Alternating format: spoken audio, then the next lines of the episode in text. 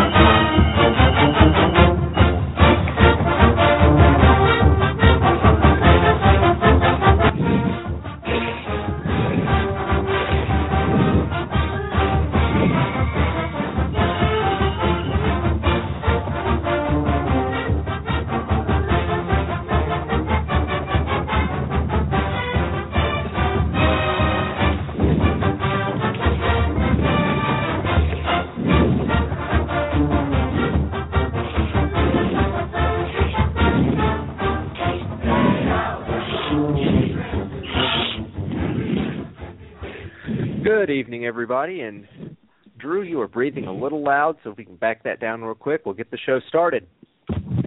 Yes, sir. No problem. Absolutely. Well, if you don't hear my voice very often, I'm actually the producer, Thomas Watts. We are waiting on our ho- other host, Cary Clark, who's actually coming back from a basketball event. Yeah. So we will have some basketball news here, but we have a show, a busy show planned otherwise because obviously there's a big game coming up this weekend. We got a lot to talk about there. Drew, I have to tell you, I I took the time today to sit down and watch the entire LSU Ole Miss game, and you know we'll get into this a little while later in depth, but LSU should have beaten those boys by two or three touchdowns. That was ugly. Did you have a chance to watch that game? No, I, I to be honest, Thomas, I haven't watched the entire game. I mean, I saw some of the fourth quarter, saw Bo Wallace implode. Uh, heard exactly what you heard. That basically LSU controlled it throughout. Um, you know, missed on a lot of opportunities offensively that, could have put the game away. But uh, we'll see. I mean, I think they're a lot better football team than when they played Auburn. I think some people are focusing too much on the Auburn game and saying, well, they're not a very good football team, and you know Alabama should win this game by double digits. It's going to be the usual Alabama LSU. It's going to be a fist fight. Uh, it's going to come down to who turns the ball over and who uh, plays the best football. Uh, you know, Gary Danielson compared it to 2010. I think you can I think you can make that comparison a little bit. Uh, though I do think this this group is not as talented as that one was, uh, but I think it's a better football team, and uh, I think they're uh, more together. I think this LSU group is not as talented either as that 2010 group, which you saw what they did the next year. But I still think LSU's got a lot of talent. They're just most of it's just true freshmen and uh, sophomores, but I still think it's going to be a very interesting game, and uh, I think it'll be a four quarter fight. No, I, I would be absolutely inclined to agree with you. If uh, the, my, my one statement I will say is if Alabama wins by ten to fifteen points ish, I will be dancing a jig. Right. Just just straight up. So I'm going to bring on Cary, but uh, in terms of our show, Drew, I know I, I actually advertised that Redfish was going to be coming on with us, but right. he, he's had he had to cancel. Do we have? Were, have, were we able to secure Murf Baldwin, or are we just yes, is this going to be two hours of call? Great. Murf Baldwin will be on with us at eight thirty. Uh, he was an excellent, um, he was an excellent uh, standby for us, uh, and I really appreciate and thanked him for that. Uh, I told him, I guess you know, today we were trying to set up some some shows and uh, you know, we got a little bit of our wired wires crossed early, but then I told him, I guess I said, I guess it was meant to be, man. I said, uh, we'd really like to have you on to break this down. And the good part is, he was writing an article today uh, about this very game, so he should have some excellent knowledge for us. Absolutely, that's exciting. Well, I'm going to go on and take off my, my my general talking hat and pass the show over to Cary Clark, who has joined us. Cary, how you doing this evening?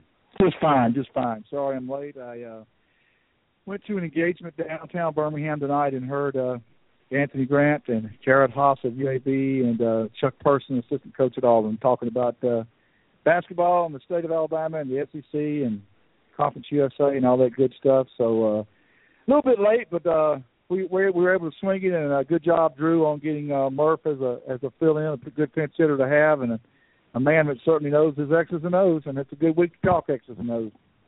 Yeah, absolutely. So tonight uh, we are going to be previewing the uh, LSU Tigers. So uh, obviously we're going to have Murf Baldwin this hour, and then next hour we'll get a, a scouting report from our own Thomas Watts. Uh, but we do appreciate everyone for joining us here tonight on BAMS Radio, and uh, always fun time of the week for Drew and Thomas and myself, hopefully for our guests and our listeners, and uh, certainly we want to invite everybody to call us on the Big Head Barbecue Hotline.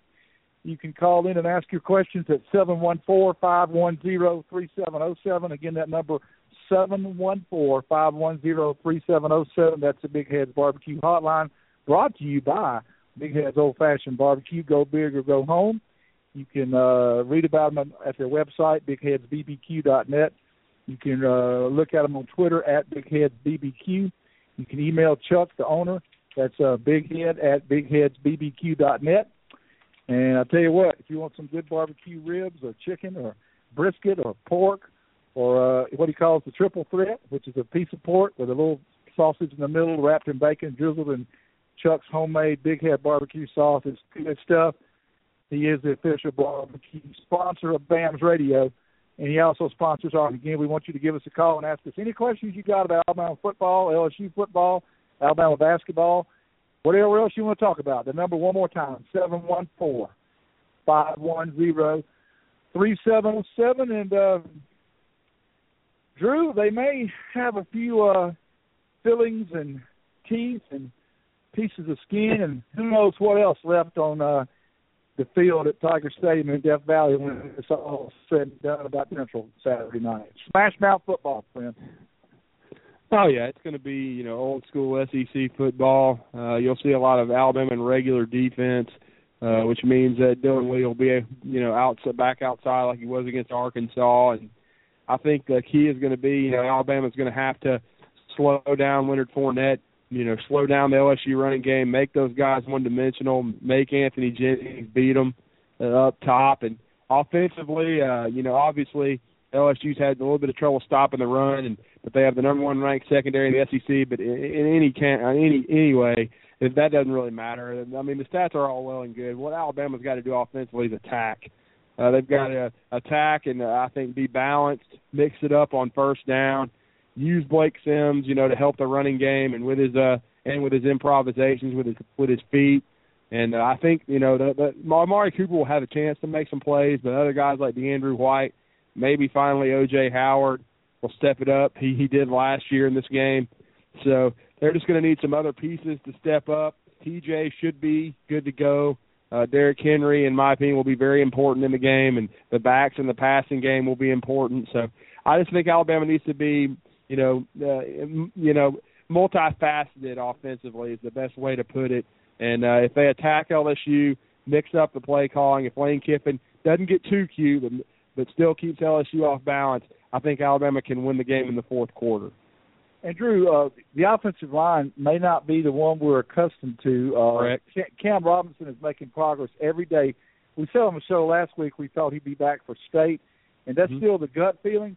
But Oh, no, he, he, no. he's made a dramatic recovery, and he actually took a few reps with the ones today, but he Yeah. took a lot of reps with the twos both days. If the, the understanding I have, and, and of course you've got your own sources, but my understanding is they will try to start the game with Austin Shepherd at left tackle, Grant Hill at right tackle, and if they're able to have success, they're going to try to hold Cam in this game as badly as he wants to play against his home state Tigers. Uh, they want to make double sure that he's ready for Mississippi State. However, if Alabama struggles running the ball early, I will not be surprised if if uh, he's feeling good Saturday to see a little bit of Cam this week. Well, based upon you know what I've heard early in the week, and and I you know he he did he he's he's he's participating in drills uh, every day, but you know once the media viewing period was over on Monday, he was put in the black jersey, did not take any reps. Um, I don't think I just think it's too soon for them to try to get him back. He's had a, a really quick recovery, had the surgery. Ryan Kelly finally confirmed what we what Alabama Intel reported the day after the game uh, that he did have the surgery. He made a great recovery, um, but I just don't think I don't think he's got enough practice time. He did take a few reps with the ones today. I think I Saban's playing mind games with Les. I think Alabama will will go with Austin Shepherd and Grant Hill. It's what they've worked on for two weeks. They decided in, during the bye week that Austin Shepherd was a, a better uh, the way he he had done it. One played left tackle in a scrimmage. You and I saw that, and he uh, last spring and they felt more comfortable with him than Leon or Brown, and they decided to put Leon back at right guard and let Grant start. And they've always been high on Grant. And he played pretty well against Texas A&M when called upon when Shep was hurt, and I think they decided during the bye week that that was going to be the best lineup. They've gone with that this week, and I know Cam Robinson badly wants to play against you know his home state school, and he'll get the chance to in the future. But I don't look for him to play this week. I look for them to go with that lineup. If something happened where they weren't playing well, I think they would go back with Leon and Bozeman uh, if they had to, and hit Grant would go back to the bench. But I think they're confident in this group, and I do think now that we have seen what where Cam is this week, it bodes very well for the future. And I think there's a very, very good chance he'll be back in the lineup against Mississippi State uh, November 15th. Regarding running the ball, uh, LSU's defense, so their front seven, is normally very astute at stopping the run, but this year they're ranked uh, high 50s, I think, in the country in in rushing defense. So even with a makeshift patchwork offensive line that has has been together just a week and a half, I, I think there's a decent chance Alabama can have some success running the ball early Saturday. Well, I think they could, but I think the big key is if they come out balanced. And I know how how highly rated LSU secondary is, but I, I have full confidence in Blake Sims. I think he's come a long way since that Arkansas uh, game, the performance on the road that wasn't too good, and Ole Miss. I think he's a lot more com- you know comfortable. They I've made a big thing out of just saying that LSU's improved as a football team since Auburn. I don't think there's any doubt about that, but I think Alabama's improved as well. And I think you know there's been a the, I, I was I heard Pat Forde today in his Yahoo breakdown. He he basically said LSU would win because it was at night in Baton Rouge. Didn't really give out football yeah, just you know, tremendous yeah. breakdown of the positions and the usual BS from a lot of the national media. I hate to say that, but he he uh Pat Forde is it can be a nice guy. I've heard some good things about him, but I also when I when I hear somebody basically it, that would be kind of like me if I was breaking down a Big East basketball game. If I just, you know, had seen each team for a couple of highlights and said, okay, Villanova's at home, so they're going to beat Rutgers. Um, I, you know, I would have liked to have heard, you know, some reasons I I think he's seen both teams play. I mean, uh, I would you know kind of break it down for me a little bit, Pat. But I just think Alabama's the better football team. I do think LSU will be tough at home, than they usually are, no doubt about it. But I, you know, I had a I had an LSU fan uh at the end of last week say, well, basically Bama's done. You know, they're coming to where dreams come to die in Baton Rouge, Louisiana. And I said, well, you know, AJ McCarron and Kevin Norwood said hello, and then he said, well, that's not this team. And I said, well, he said this is this year's team. I said you're very you're correct, but guess what? Alabama's all-time record is in Red Stick, 24 nine and one. So uh, I don't really think Alabama and Alabama's won the last uh, game in Red Stick. They've had success with Nick Saban there, winning two of the last three, uh, and they've all been close games. I don't think I don't expect that to change Saturday, but I like Alabama's chances if they play well. I don't even think it's going to be as close as people are making it out. I think Alabama wins along the lines of 28-17. I really do. Well, I, I said 27-17. I'm I'm right there with you, Cary. I I do think they'll have to put it away in the fourth quarter, but I think Alabama's the better football team, and you know I, I know no doubt about that.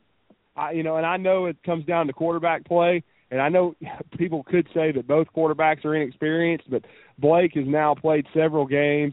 Jennings has been in and out of the lineup of course, they're always going to inevitably say he can have a Jordan Jefferson moment, you know, and and uh, uh but the real reason that worked is because LSU ran the ball for 200 yards that day. If Alabama gives up 200 yards rushing to LSU, they're going to be in trouble. But if they stop the run and they, I, I, you know, and I expected them to slow Arkansas down, but they completely shut Arkansas down after the first two quarters. If they can slow LSU down, and LSU has a very good offensive line, much like Arkansas, but if Alabama can slow down LSU and make Jennings try to beat them, Jennings is not even as good as Jordan Jefferson. And so I think they can turn him over and have some success. And Thomas uh, pointed out they're 63rd LSU in the country in rush defense, so they can be yeah. run on. But basically, when you're talking about the two quarterbacks in this game, uh, which one is nominated for the Davy O'Brien Award? Uh, Blake Sims. Yeah, it's not. And who? I mean, and who? Who? Who would have thought that six months ago, as I tweeted Monday. Oh, nobody. And then who would have thought if he continues to play like he has, that he has a legitimate shot, Cary Clark, at throwing for three thousand yards. who would have if you had bet that at the start of the season and hit it, you might not. You might could have retired. I wouldn't have thought he'd done it as a four-year starter. I, I mean, he's having a phenomenal year. Uh, Right. He's he's gotten um, to where he's running the ball a little more now, which makes him uh, something else people have to have to uh, scheme for. Uh, Blake, you know, I, I keep I keep making the DJ Shockley, but Yeah. you know, DJ Shockley waited five years to start for Georgia, Yeah. and he took them to uh, the last SEC championship title they've won, two thousand five. Mm-hmm. Um, and speaking of which, did Mark Richt just step in it again or what? well, and then, and then I hate to to to pile on a homeboy and a and a good friend of uh of of of what would have been our guest tonight and, and my partner, but uh I, our Bama boy Jeremy Pruitt obviously did not have his guys ready to play. Uh they hey, look, Drew, he lost to an 18 year old that threw one pass in the second half. right. I mean they, Hello? they gave up Hello, four, Jeremy. 410 yard rushes, man. I mean Lined up and sno- lined up, hit him in the mouth, and they didn't respond. And Yeah, I said it on Twitter, and I'll say it again tonight. Back on a hot, steamy day in August, when temperatures were in the 90s, uh, 13 SEC teams had two days. One went to a water park. there you go. team building exercise. I'm gonna give the boys a day off. They've been working hard. Well, they got worked hard Saturday, and as a result, Drew, whoever emerges from the West, and we hope it's Alabama. We think it can be Alabama. Chances are now very strong that they're going to be playing Missouri again. Uh, that know, crazy? I, I I just gotta, you know, that could end up very easily happening. Uh, you know, we'll see. Missouri's still got some hurdles to get over, but I will say this: you've got to really give it to Gary Pinkel and his staff, and they don't get a lot of five star guys. Matter of fact, he had to kick the one one of the five star, one of the probably the biggest recruit of his tenure off the team. He's now sitting out at Oklahoma. But if he gets to Atlanta two years in a row, that's just an amazing stuff. I mean, he just he and his staff do a great job of player development. And you know they did lose thirty four nothing to Georgia at home, but you know they they were able to rally and beat South Carolina. They you know they beat Vandy in an ugly game, but all that matters is winning. And now they have a chance against Texas A and M, who's not playing great football, and then and then they go to Tennessee. Tennessee's riding riding their ship with Josh Dobbs, but that's another game that you know it, it'll be a winnable game for them. And then you know and then they're at home for their finale against Arkansas. So Well, I mean, but, but, it- okay, but can right, happen. Right. But do you see the Georgia team you saw Saturday beating the Auburn team you saw Saturday? Oh, I mean, the only the one thing you have to take into account is they'll have Todd Gurley back and be at home, and so they'll be much like the emotion was with Georgia. I mean, excuse me, Florida trying to save Muschamp. There'll be a lot of emotion with Todd Gurley back, but you know it's going to take a superhuman effort from Gurley and a much better effort from Georgia defensively to to beat the Auburn Tigers. I mean, and the one thing that I question with Georgia, and you saw it Saturday, Cary, is Hutson Mason. I think he's limited. I'll go ahead and say it, and nobody would have said this in the preseason. You look at Maty Mauk, you look at uh, at Hutson Mason, and you look at Blake Sims. Who's had the best season? Oh, Blake by far. There you go. And everybody Missouri, said that you know who Missouri reminds me of? It reminds me of a Stallings Alabama team. a little bit. Yeah, That's they just great on special teams and, and great on defense. Uh, they don't have quite the running game that some of Gene's teams have, but but they they beat Florida a couple weeks ago strictly on special teams and defense. It had Oh, nothing to yeah. do with their offense. Their offense was poor. Uh, Uh, but they they they win games a lot like '91 Alabama did. yeah, and they don't turn the ball over. That's what I mean. If I'll- Maty Mauk know- is, is careful with the ball, then they're in good shape. That can beat almost anybody. Uh, yeah. I looked at their schedule too, and I, I think they're in really good shape. it's just going to depend. You know, Tennessee has got Dobbs back, so they're more potent offensively. If they still had Worley, I would almost guarantee it because Tennessee was struggling. Uh, it's going to be interesting to see. Uh, the game is in Knoxville, and then of course, you know, I don't think it's a hundred percent. You know, I think they can beat Texas A&M on the road. But you know, it's just gonna it's gonna kind of depend on how bad A and M gets beat this weekend because that's to be bloody this week. That could be because they're that that game in Auburn Saturday. It could be seventy six to thirteen. I mean, it, because that te- that Texas A&M team is close to coming apart. I mean, I that, think they quit, Drew. that performance against Monroe was pathetic. I think they just just about go ahead quit. and say, I mean, you know, It was awful. yeah, it was. There's no It was almost 2007 Alabama awful, not quite. Yes, Agreed. I mean, I I, I I think they'll probably get beat badly, and so with their mindset, you would think you know Missouri would have a really good chance. So Missouri may be able to you know pounce on an opportunity, and, and who would have ever thought it? Because much like last year, Cary, they were picked near the bottom of the division, and uh, they've you know proven a lot of people wrong. It was uh, tough. I don't I don't know if you bit the bullet or not, but I did bite the bullet Saturday night for three and a half hours because I wanted Alabama to control its own destiny. and I did pull for Auburn to beat Ole Miss. I'm not ashamed to say that. It was strictly based on wanting to go to Atlanta because I, I you know, Cecil Hurt, and a lot of other people that have studied the situation don't think the SEC is going to get the one team. Right. And I did not want to be the 11 and one Alabama sitting at home that didn't get to go to Atlanta and get that extra win that they're going to need to get into the tournament. So that's why I pulled for Auburn to beat Ole Miss. Well, I, sickening the way that Ole Miss lost the game. I really hate it for Treadwell. He oh, got oh yeah, Kenyon Drake treatment, and then the damn Opelika paper puts it on the front page of, of their sports section. Truly, truly classless move by them. And speaking of classless, Drew, how about Jameis Winston's attorney revealing the victim's name today on Twitter? I mean, that's just. Are you serious? Are you kidding me? Thomas, you're a law guy. Jump in here, Thomas Watts. What do you think about this? This David Cornwell, no relation to our quarterback, releasing the victim's name on Twitter today. It, I think there. There are no words. No, there, there, there. It's certainly an ethics breach, and I, I like to think that someone is going to push the Florida bar to investigate something like that. What this the whole thing was, it is a bullying tactic. It's a no it's it's like now that her name's out there, if she has a Twitter account, all the crazy Florida State fans are going to harass her. And it really frustrates me because no matter like right now, okay, fine, Jameis Winston is innocent still proven guilty. I, I'll I will jump on that bandwagon, but if he's not, if he raped her, you're harassing a rape victim. Like there there are not very many lower forms of humanity than that in my mind. So I, when I saw it, I was just like, "You got to be kidding me!" And I hope, hope, hope, hope that Cornwell gets brought up on ethics charges. I mean, I wouldn't be against someone like that getting disbarred and having you know a, a, a great law practice that he can't do anything else with. It also would kind of mess with Carlos Williams's case. So FSU certainly probably okay, not certainly probably it's a terrible phrase. FSU certainly wouldn't want to see that. And I hope that someone in the athletics department has said, "Dude, no, this is a bad idea. Don't do that." One would hope. We don't well, know it now. Well, I'll say this, Thomas. I just sounds like a clown lawyer for a clown like Jameis. I don't, but I'll say this. I, I talked to a Florida State graduate who was at the Tennessee Alabama game and who's seen and who read through a lot of the reports. Of course, you don't know, you know who. those he, he he he the reports he told me about were from the police, but as we all know, the cops are in concert with the Florida State, you know, a football program.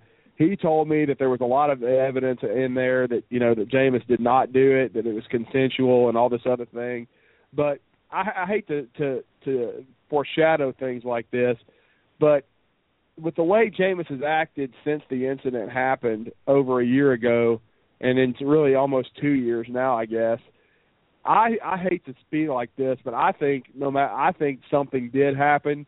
It may not have been, you know, I guess it has to be either or. I I've always thought that it really that he did, and I, I based upon the way I mean saying what he said on the table after getting through something like that, even if you didn't do something, the way he has acted is just like I'm Jameis Winston. I'm a big time football player. I can do whatever I want. And I just think honestly that he did do it. That he probably his teammates probably joined in, and that the police had been in concert with him. I know the reports that were out there, yada yada yada. But to me, it's all slanted toward FSU. And I mean, the only way that you could ever get to the truth is if you had someone come out of state and and do the investigation, like the FBI or something. But I mean, I just don't. I never trusted the investigation to begin with, and then to release her name, that is just absolutely bush league. Well, uh, let me just jump in here because I need to call Murf. It's real easy to make it look that way when yeah. the New York Times and Fox Sports have stuff that said that the police gave the athletic department a copy of the report and forwarded it to the lawyer so that he could go to Jameis's teammates and oh, make Oh, yeah. sure the story matched up. I mean, oh, of course. it's it's real easy to play battleship when your opponent's bi- blindfolded and you just look around it, and that's essentially what happened in this case. Oh Wait yeah, a there's no doubt about it. And by the way, I, I'm not a lawyer, but Thomas, you know more about the law than I do. The last I checked, passed out does not equal consent. Oh, it doesn't. No, absolutely. Yeah. not. Thank you, sir.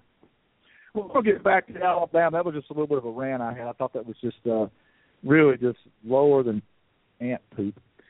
But uh, hey, back to Alabama LSU. Um, L- LSU has, has played some good football in the last month. Uh, they started out pretty poorly. Uh, they have been improving lately. Um, Leonard Fournette has become more of a part of the offense. Uh, Yes. he's he's had some some big games. Uh, he's uh, Travin Dural is as good a receiver in my opinion, not named Amari Cooper in our conference. I, I would put him up there with with Duke Williams, Sammy Coates, whoever you want to name. The pre-injury Laquon Treadwell. He's a very very good receiver. Drew, how do you think we're going to defend Dural? I wouldn't be surprised if Nick Saban, you know, changed things up. I think he'll bracket him a little bit. I wouldn't be surprised if he took somebody.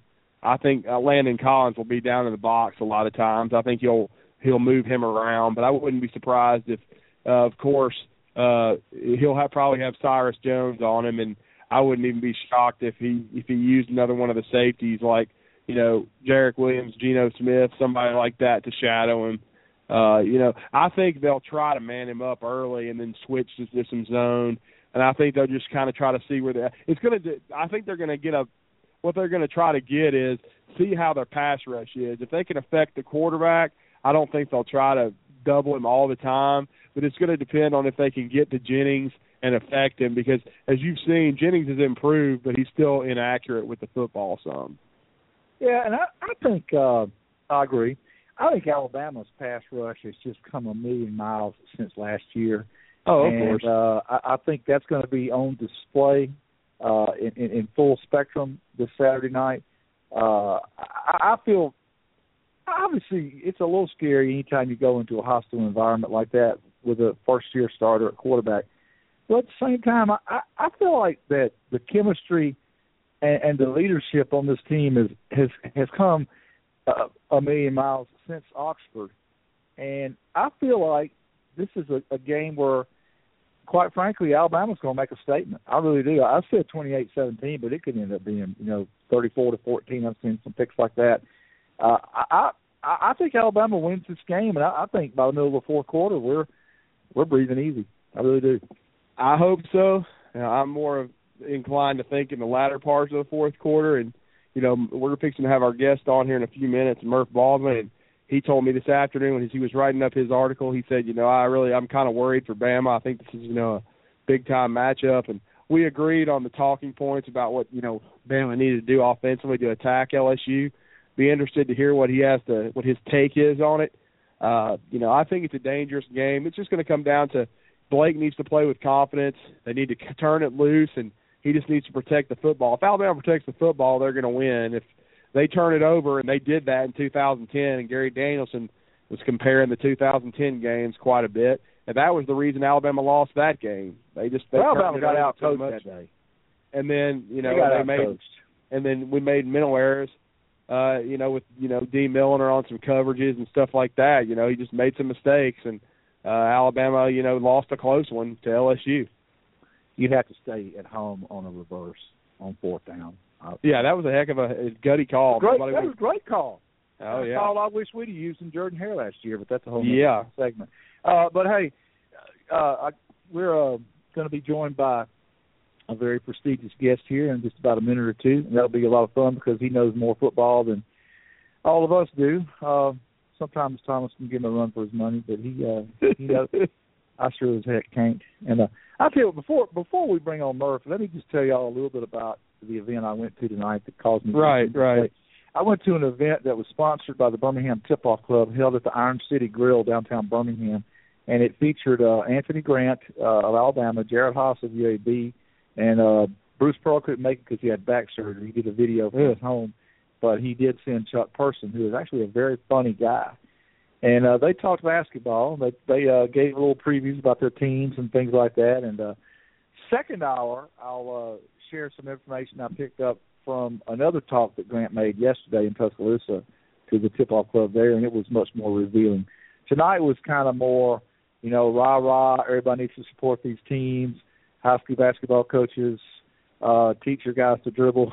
Chuck Person, teach them to dribble, teach them to pass. You know, they need to know that by the time we get them. Pretty funny. Uh, but Grant said some things yesterday at a at a tip off meeting in Tuscaloosa that were, were very uh, interesting, and I got a summary of that from someone who was there, and I'll share that in the second hour.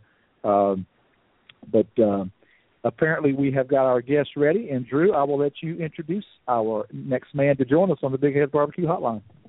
Well, you know, this will be his third appearance with us. He's going to be a fixture in the latter part of the season because you know his his game, his his expertise is breaking down X's and O's. And Alabama's got you know in the next four weeks they got three really really big you know national matchups, and the first one will be in Red Stick Saturday night in Baton Rouge, Louisiana, and it's the one and only Atlanta's finest Murf Baldwin from Saturday Down South to join BAMS Radio again. Murf, thanks for coming in tonight for about a half hour. Uh, appreciate you appreciate you coming on with us again, man. I appreciate you having me back. You know, I love being on BAMS Radio, and I like that Atlanta's finest term too. You know what I mean? Oh yeah. Atlanta's now we just wish we could fix the Falcons. That's all oh, we need to do. Oh wow. That's a story for another day, buddy. That ain't happening anytime yeah. soon. Yeah, we Better we, get Josh we could take a whole two hours to talk that. Yeah. Yeah, exactly. we we got to get a new McDaniels and Charlie staff Weiss, bring them both. Wow. But uh you know, need need to fix the Falcons. But let's just first let's talk about the game. I know you were doing an article today with your breakdown on LSU and Alabama and and you told me this afternoon you thought, you know, you were a little bit nervous for Alabama because this is, you know, a big time matchup and LSU is a young football team has come a long way, you know, in the last uh, month. So what is your take so far on what you've seen and break, broken down on this matchup?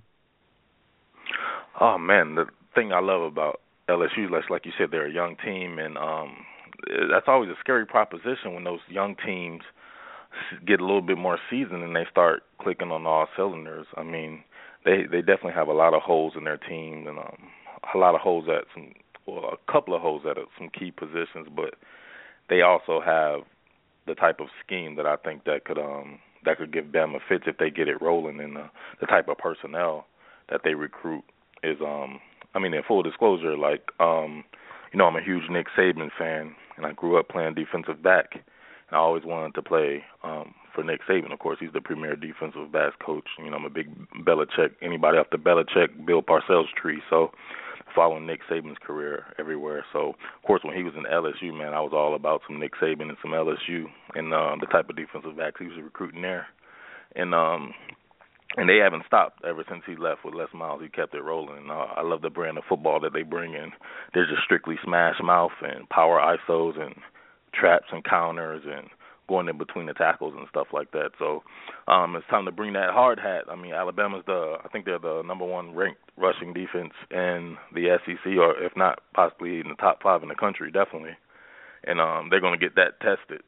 And then with that being tested, of course, you also got a scheme from Cam Cameron and the LSU Tigers where they're going to pound it in between the tackles, and of course they're going to take those shots deep. So if you think that we're having trouble, Alabama's having trouble stopping some of the long balls and stuff like that. Like um I heard Cary talking earlier about uh Travin Dural and um being able to go deep like that. So there's a conundrum right there if you're talking about bracketing him, which I think will be a huge mistake because you're gonna unless you're able to stop that run game with just six, seven people, which I think might be pretty tough, you know. I think LSU's offensive line is also starting to come together and they got some horses on there, man. They got some first round first round picks first and second round picks on that. So um bracketing him will be kind of tough, but it's like you said, man. If they move him around and, and different things like that, you're gonna have to first and foremost concentrate on that run game. So I don't think they're gonna put the ball in the air very much unless they're, of course, being stopped. Well, Murf, you were uh, among the first to warn us about what could possibly happen in Oxford, and but having done the research you've done now, and obviously this is sort of a trap game for Alabama because it, it is. You know, LSU's played so much better the last month. But if Alabama cleans its game up and doesn't turn the ball over, doesn't have so many penalties like they did in Knoxville, don't you feel Alabama's got a good chance for success? I, I, think Alabama's the best team in the country, but with that being said, these these other teams get paid to play ball too. I mean, I get paid. These other teams are on scholarship too. I don't want to bring that up or anything like that, but um, yeah, yeah. So I mean, just on any given day, I do think that if you line up Alabama against anybody in the country, that they should be able to beat them. You know, a home or away.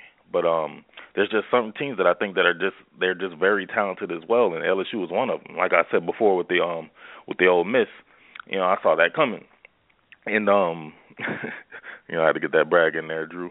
Um, I saw that coming because it, they they look like Alabama. I mean, they're they're these teams are just looking like Alabama now. You know, they might not have the depth Alabama has, but they're looking like that as far as being able to execute and, and the type of players they're bringing that are first round picks. And like I've always said, if anybody recruits as well as Alabama, it's LSU, if not better, in, in certain aspects and stuff like that. So they have some stuff that could give Alabama fits as well. Um, if you're talking about on the other side of the coin, um, how they can defend how they can defend Amari Cooper.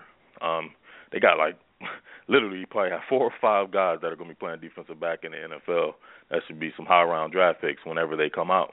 And they got some guys that might not be high round picks, but I, I just by studying their skill set, they may end up becoming stars at the next level, like a Jalen Collins. I really like that kid, six foot two kid like that with that length, man. He's breaking up passes left and right, and um, so yeah, so they, I mean, suppose they're able to to um to limit Amari Cooper, kind of like Ole Miss did. And, so, and then where do we go from there? It's to be relying on the run game, and um, they they do pretty decent against the run. They got some good athletes up front on the defensive, as far as the defensive personnel goes. So um, yeah, that's what I'm saying, man. A lot of these teams are just matching up well with Bama because Bama has set such a high standard that a lot of people you just got to try to match that, and, and this, this may be the time these these next couple of years or so. But um, Bama's retooling, and and so are these um, a lot of these other teams.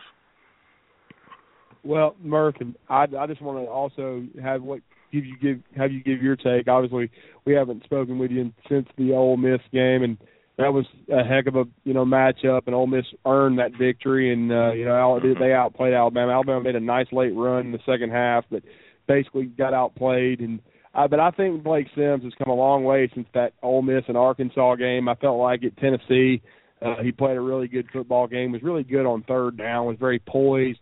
Uh, I just wanted to get your take on how you see him playing against this LSU defense because I just think you know you and I talked about it this afternoon. I really think Alabama's going to have to be multi-dimensional in this game, and Blake will be front and center in that regard, especially making plays with his feet and being able to improvise. Do you see his skill set of being successful against LSU? Hmm. Um, well, I'm a big Blake Sims fan, of course, and um, and I think that uh, he has surprised a lot of people. You know, I mean, if you look at his QBR, and he's one of the top-ranked QBs in the entire country, and he's shown that every every single thing that people have put in front of him, he's able to accomplish. Uh, they said he couldn't throw the deep ball, and he's throwing that like it ain't nothing anymore. And um, he really looks like a leader. I like how he um commands how he commands the huddle and I like some of his tempo. He does make some mistakes, but I mean, what is he? Eight, nine games into his career playing, so I mean, he's still pretty much a freshman as far as um, being a leader of a, sig- a signal caller of a football team. So I mean, he, he's got a gr- great skill set, and um, it works well for what they're doing in in a modernized West Coast offense. But against LSU, I, uh, it's it's going to be a tough one. I, I feel for him just because of that secondary. Um, the, the but the, I mean, what's funny about that? The last time I thought about that was Florida secondary. I'm like, man, those guys got some horses over there too. But as the season has gone on, I've gotten a chance to really study those guys. Like those guys have talent over there, but they're not quite seasoned. I think these guys at LSU, man, they're three, four deep with guys that that that can play. So I wonder if these receivers, if they're able to um not have to dedicate extra attention to Amari Cooper, the best player in the country, if they're able to dedicate extra attention to the run game and slow that down, then where does that leave Blake Sims? I mean, that's why it's great to have that added dimension of being a really mobile quarterback that can manufacture first downs. I mean, they have linebackers that can fly to the ball. They can they could probably even spy him with the Kwon Alexander, somebody like that that can run. And they're very stout in the interior line. The LaCouture kid, um, he can play. He's a, he's very stout at the point of attack, and um, yeah, I mean his skill set is definitely something to behold as far as um being able to have that added dimension. But I just think it might be a little bit tougher for him at on the road, nighttime in Death Valley. He hasn't been. I mean, the Tennessee when he played great against Tennessee, he had some mistakes there too that were kind of covered up, but. I don't think Tennessee they don't remotely have the type of secondary that LSU has, and I don't know. I like that, that like that Ole Miss secondary. I think they have a, a secondary that's kind of comparable to LSU's, but I think LSU's is even better. They have safeties.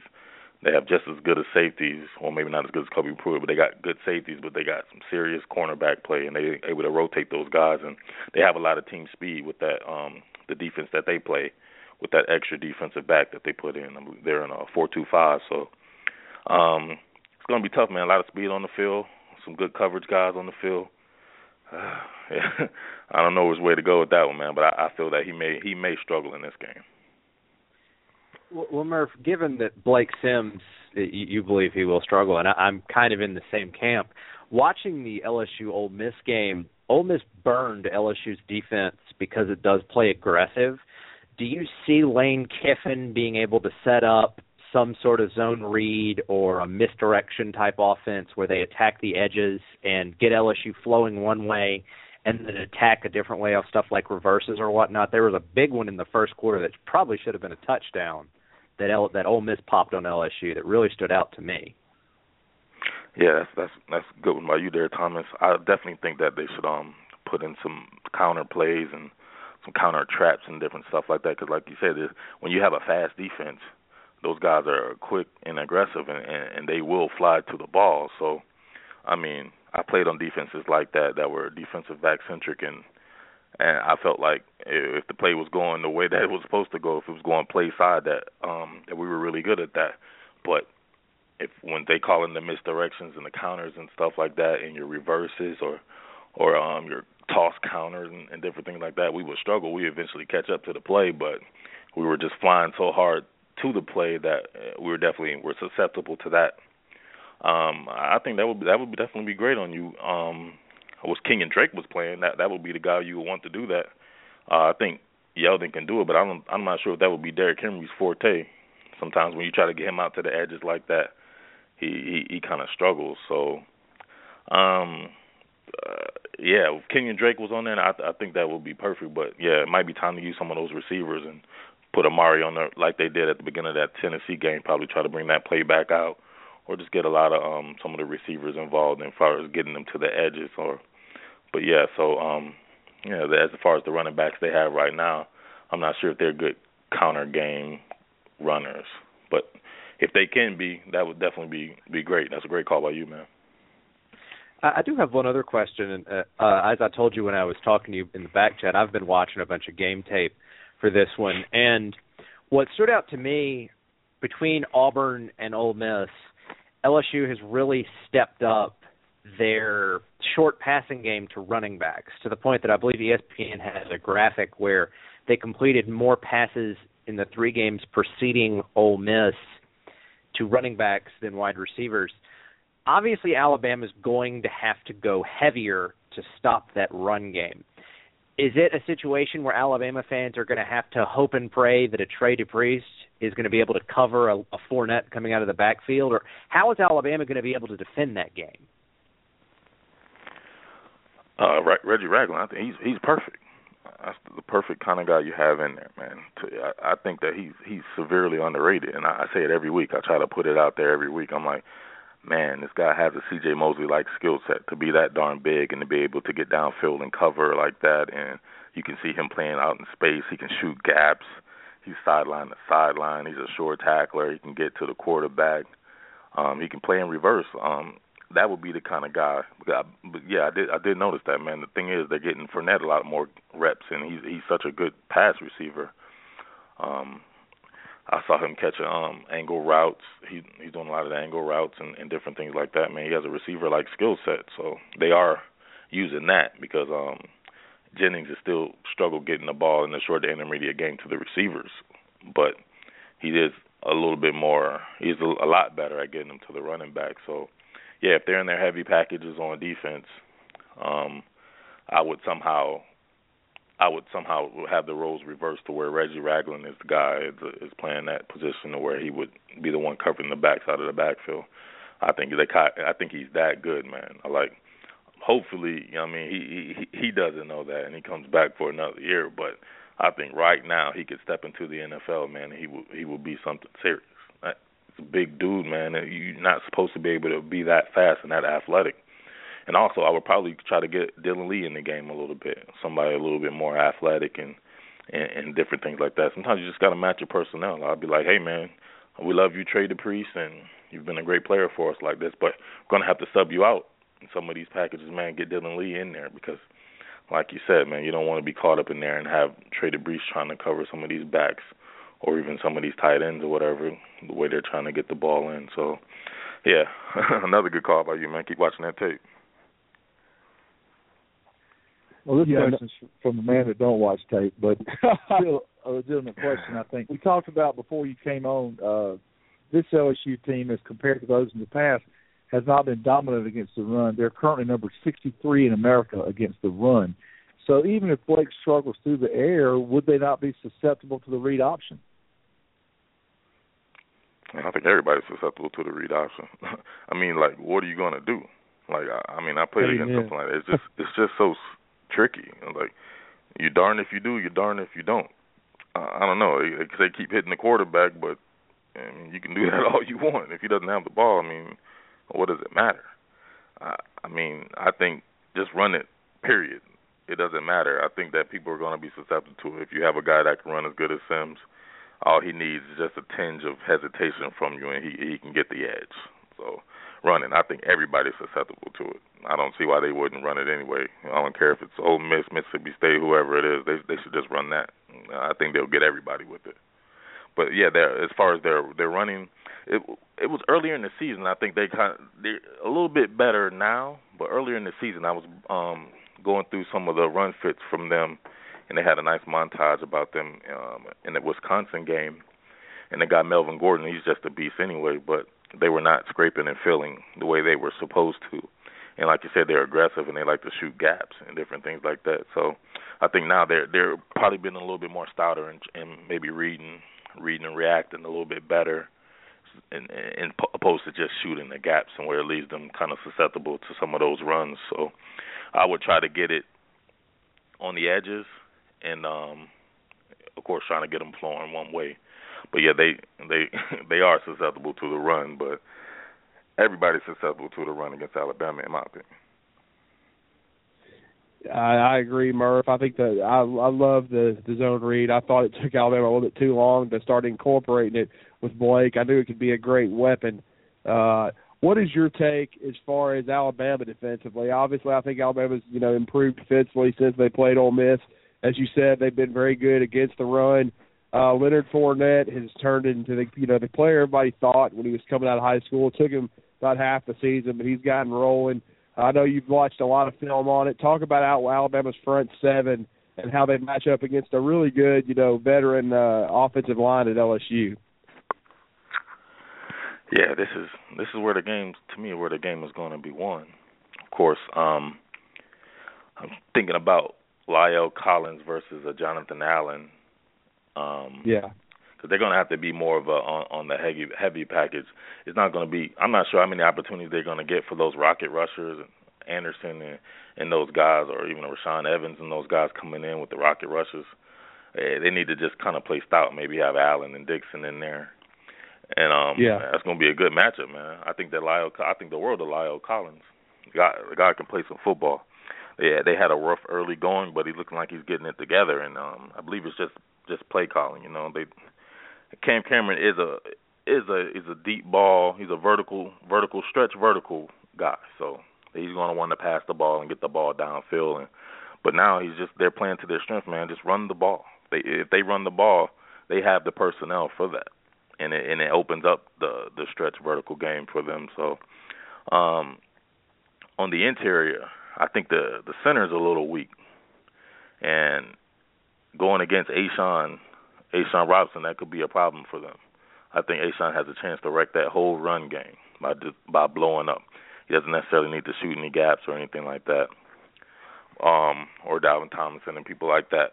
They they just need to be very stout in the interior of that line and try to spill everything to the outside, because I, I think that Ragland and DePriest can erase can erase runs like that, especially Ragland. Um, I think they match up pretty well with the with LSU's offensive line, but then again, I think our, their offensive line matches up very well with Alabama. So it's just gonna. To me, it's about who wants it more in in the, in the run game. Sometimes it's not even about talent, man. I'm telling you, when we, when we were playing, I would just you just gotta want to tackle. And sometimes that when you're when you're going against the Leonard Fournette, and the more and more they run, just the more and more you just don't want to tackle. Like I don't know what it is. You know, comes third and fourth quarter, you're like, man, I'm tired. I'm tired of trying to get off these blocks. I'm trying to trying to disengage off these blocks to get to this guy, and taking all this punishment and everything like that. So it's just about a will. Do you really want to tackle? And I think that Alabama should be fired up. The thing that I'm that I was was the um article that I have coming out on a Friday is about not overlooking these guys, you know, because you got to be salivating at getting a chance to play Mississippi State the following week. You know, you got the you beat Mississippi State, the world is yours. So you can't overlook a team like this that people haven't been talking about all year when they're just as talented as you in in a lot of areas and they recruit just as well. And looking forward to getting your your shot at Mississippi State, you know, because these guys can sneak up and surprise you.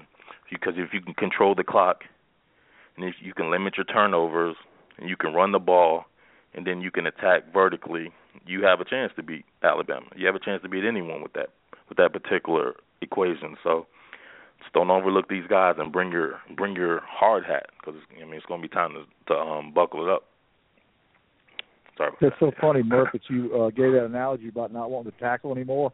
I think you just described the uh, the Georgia Florida game from this past weekend. Yeah, that's perfect example. That is a perfect example. You could just tell if, as when they when they first started, they weren't breaking out those runs like that. But you're trying to about, tackle a guy like Matt Jones and a guy like Kelvin Taylor coming in with a little bit more shiftiness and he has a little bit of power to himself.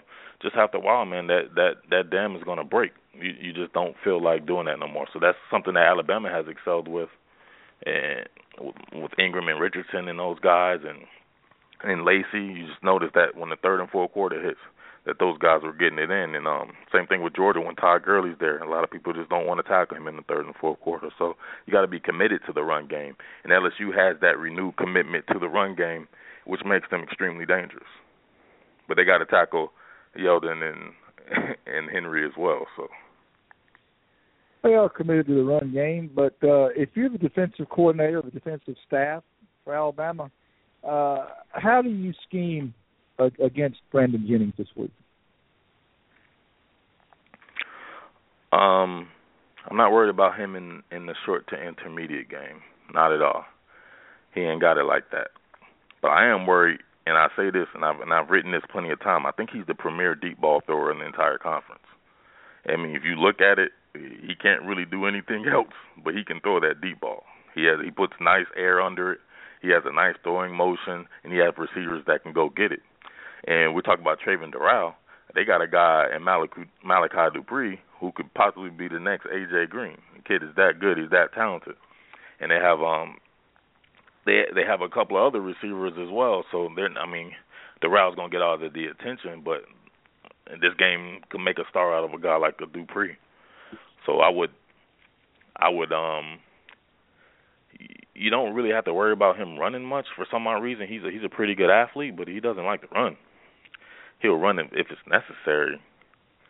So um man, the best way to defend him is to is is to stop that run game. you stop that run game. You can't sit there and throw deep all day. He's gonna have to they're gonna have to call some ways for him to try to get first downs in the short to intermediate game. So if you make him have you make him to where the short to intermediate game is their run game, he's toast. I mean, he may eventually improve in that aspect, and hopefully he does. I'm, I'm a fan of his. He's from here in Georgia in Marietta, but he just doesn't ha- have it in the short to intermediate game. So you stop that run and, and make him have to manufacture first downs with his arm by throwing in the short to intermediate game, and um, just pray that you pray that your your um cornerbacks or whoever it is, Tony Brown or Eddie Jackson, can keep up with the occasional the occasional deep ball they're going to throw. Because they may try one once every series or once every two series. They're gonna they're gonna definitely let it fly. Same offense that you see Joe Flacco playing in in, in Baltimore. They go deep often, but they sh- sometimes struggle in the short to intermediate game, just like in Baltimore. Yeah. I, go, go ahead, Tom. Okay. No, go ahead. Okay. Given what you just said, if if you're Kirby Smart and you're trying to plan to stop LSU's offense, do you just go like man with a safety over the top and stuff the box, or do you? I, I, how how do you defend that if you're Alabama, or do you just go back into your zone concepts and and just kind of shade into the box with your with what would be your linebackers and cornerbacks? No, I would I would, I would do the man. I, I would go man. Um, I wouldn't do zone when you got guys who are um guys who can beat zone zone coverage. You can call, call them cover two, cover three bakers or whatever, like a Travin Dural. You need a man cornerback because that's what that's what Saban's defense is built on. You, you need man cornerbacks. You got guys that can press a Travin Dural and have him have and break off the timing, the rhythm and the timing of the deep ball. So that way you you don't you can use Landon Collins in the box because I mean chances are they're gonna they're gonna break something.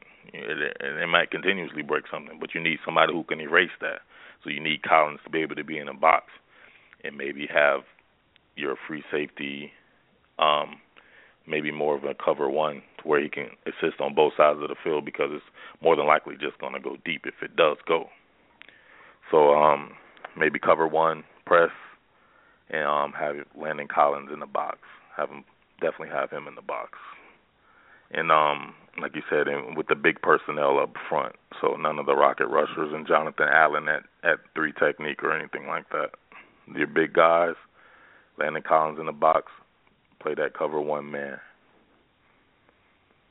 Well, and I wanted to ask you, you know, it, unbelievably the 30 minutes are already almost up. It always goes fast. But one thing, I, my last thing I wanted to ask you about is since you know we've talked about it, Ryan Anderson is really coming to his own at Sam linebacker for Alabama and as a pass rusher. Talk about what you've seen of him and what you see his impact being in this matchup. So he's a tough one because um, I like him as a, as a, just as a rocket rusher, as a designated pass rusher. He might be the quickest guy on the team out of that three point stance or or standing up or whatever it needs to be. But I, you don't want him in the game against uh, in this. At, you don't want him on the line against this team because they're they're going heavy personnel and they're gonna they're gonna go 21 personnel or 22 personnel and they're gonna pound it in between the tackles. And I'm not I don't think that he's that good of a run defender as much as he is an excellent pass rusher. So I would have my Jonathan Allens or Xavier Dicksons who are a little bit more stouter at the point of attack in the game, and unless you're up if you get up in the game and those guys just got to let it go, they got to let it go. Then that's when you bring in your rocket rushers, and he will be that. Then that's when he's getting his two his two sacks. But if they're punishing the ball and they're able to keep it close, and you're having trouble scoring as well, uh, you you better have that heavy personnel, and you, I would I would stay with Allen on the edges.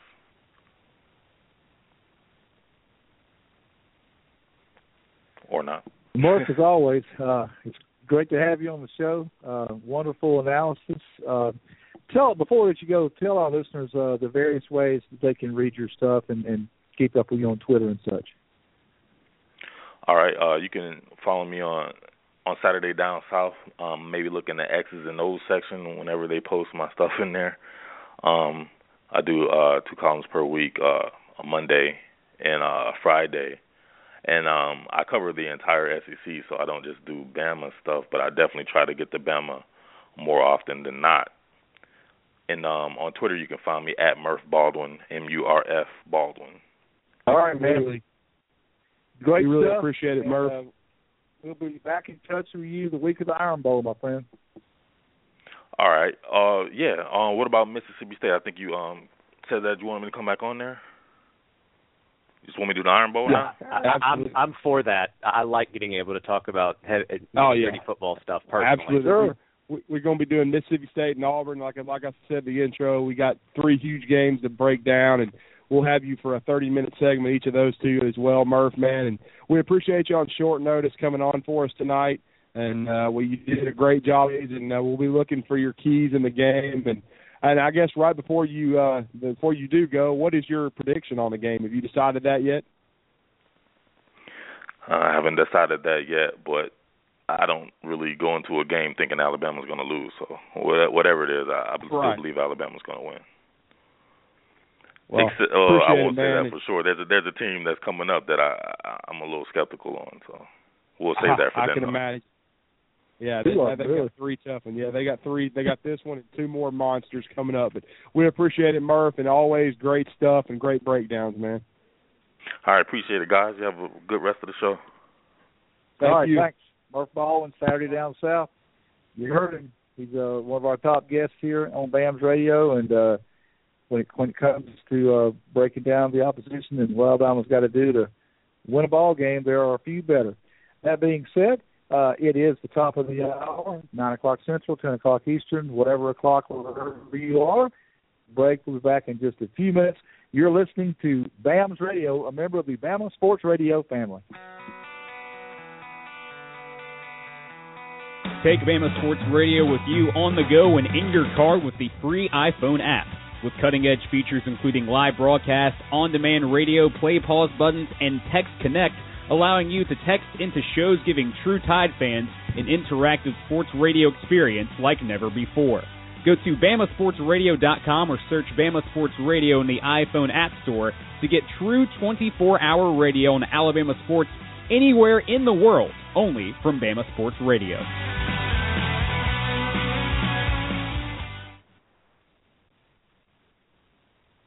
Keep up with Bama Sports Radio off the air and on the move for the latest news and programming on all things Alabama. Follow us on Twitter at Bama Sports Radio and like us on Facebook at facebook.com slash Bama Sports Radio. Bama Sports Radio, giving you all tide, all the time.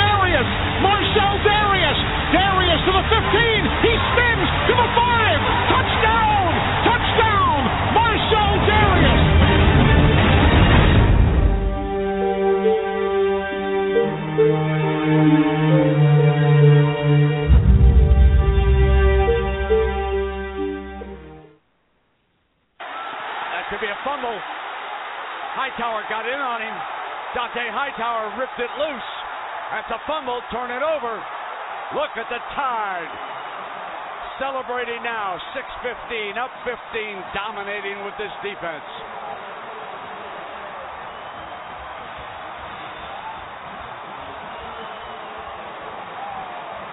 This is a mauling, folks, a mauling.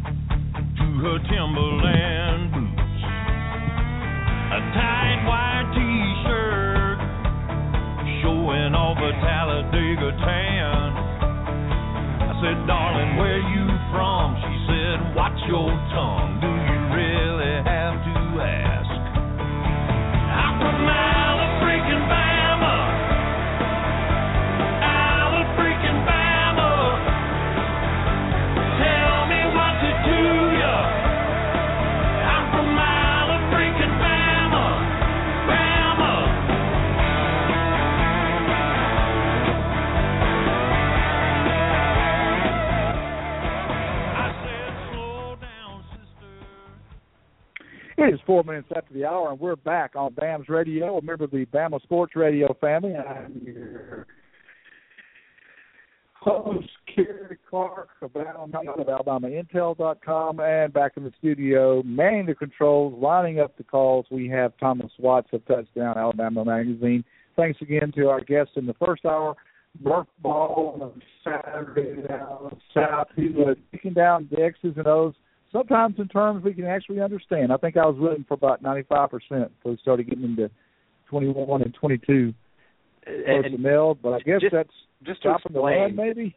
what what 21 and 22 personnel. It's the number of skill posi- the breakdown of the number of skill position players that an offense has. When I say skill position, I mean wide receivers, tight ends, and running backs. Right. 21 personnel is two running backs, one tight end, two wide receivers. 22 personnel is two running backs, two tight ends, and one wide receiver. And Oh. in particularly in the case of 22 personnel, that's almost certainly a heavy set that they're going to run right at you with, and that's where you're going to want to get your big bodies in to stop. So I can translate that a little bit for our listeners. Thank you. And for our uh, Host. played in full pads since the 70s, and we didn't have that kind of terminology back then. But anyway, uh, it's all good, and it's all in fun. So uh, that was a good first hour. Uh, we are now in hour number two. We'll be hearing, I'm quite sure, in about three or four minutes from good old Colin Big C. McGuire to talk about not only the game upcoming, but also some of his memories of LSU and a preview of his uh, TV show this weekend. So that'll be cool. Uh, but in the meantime, Drew, a game like LSU and a game like Arkansas, uh, that's a game where a guy like Brandon Ivory can get a little more snaps.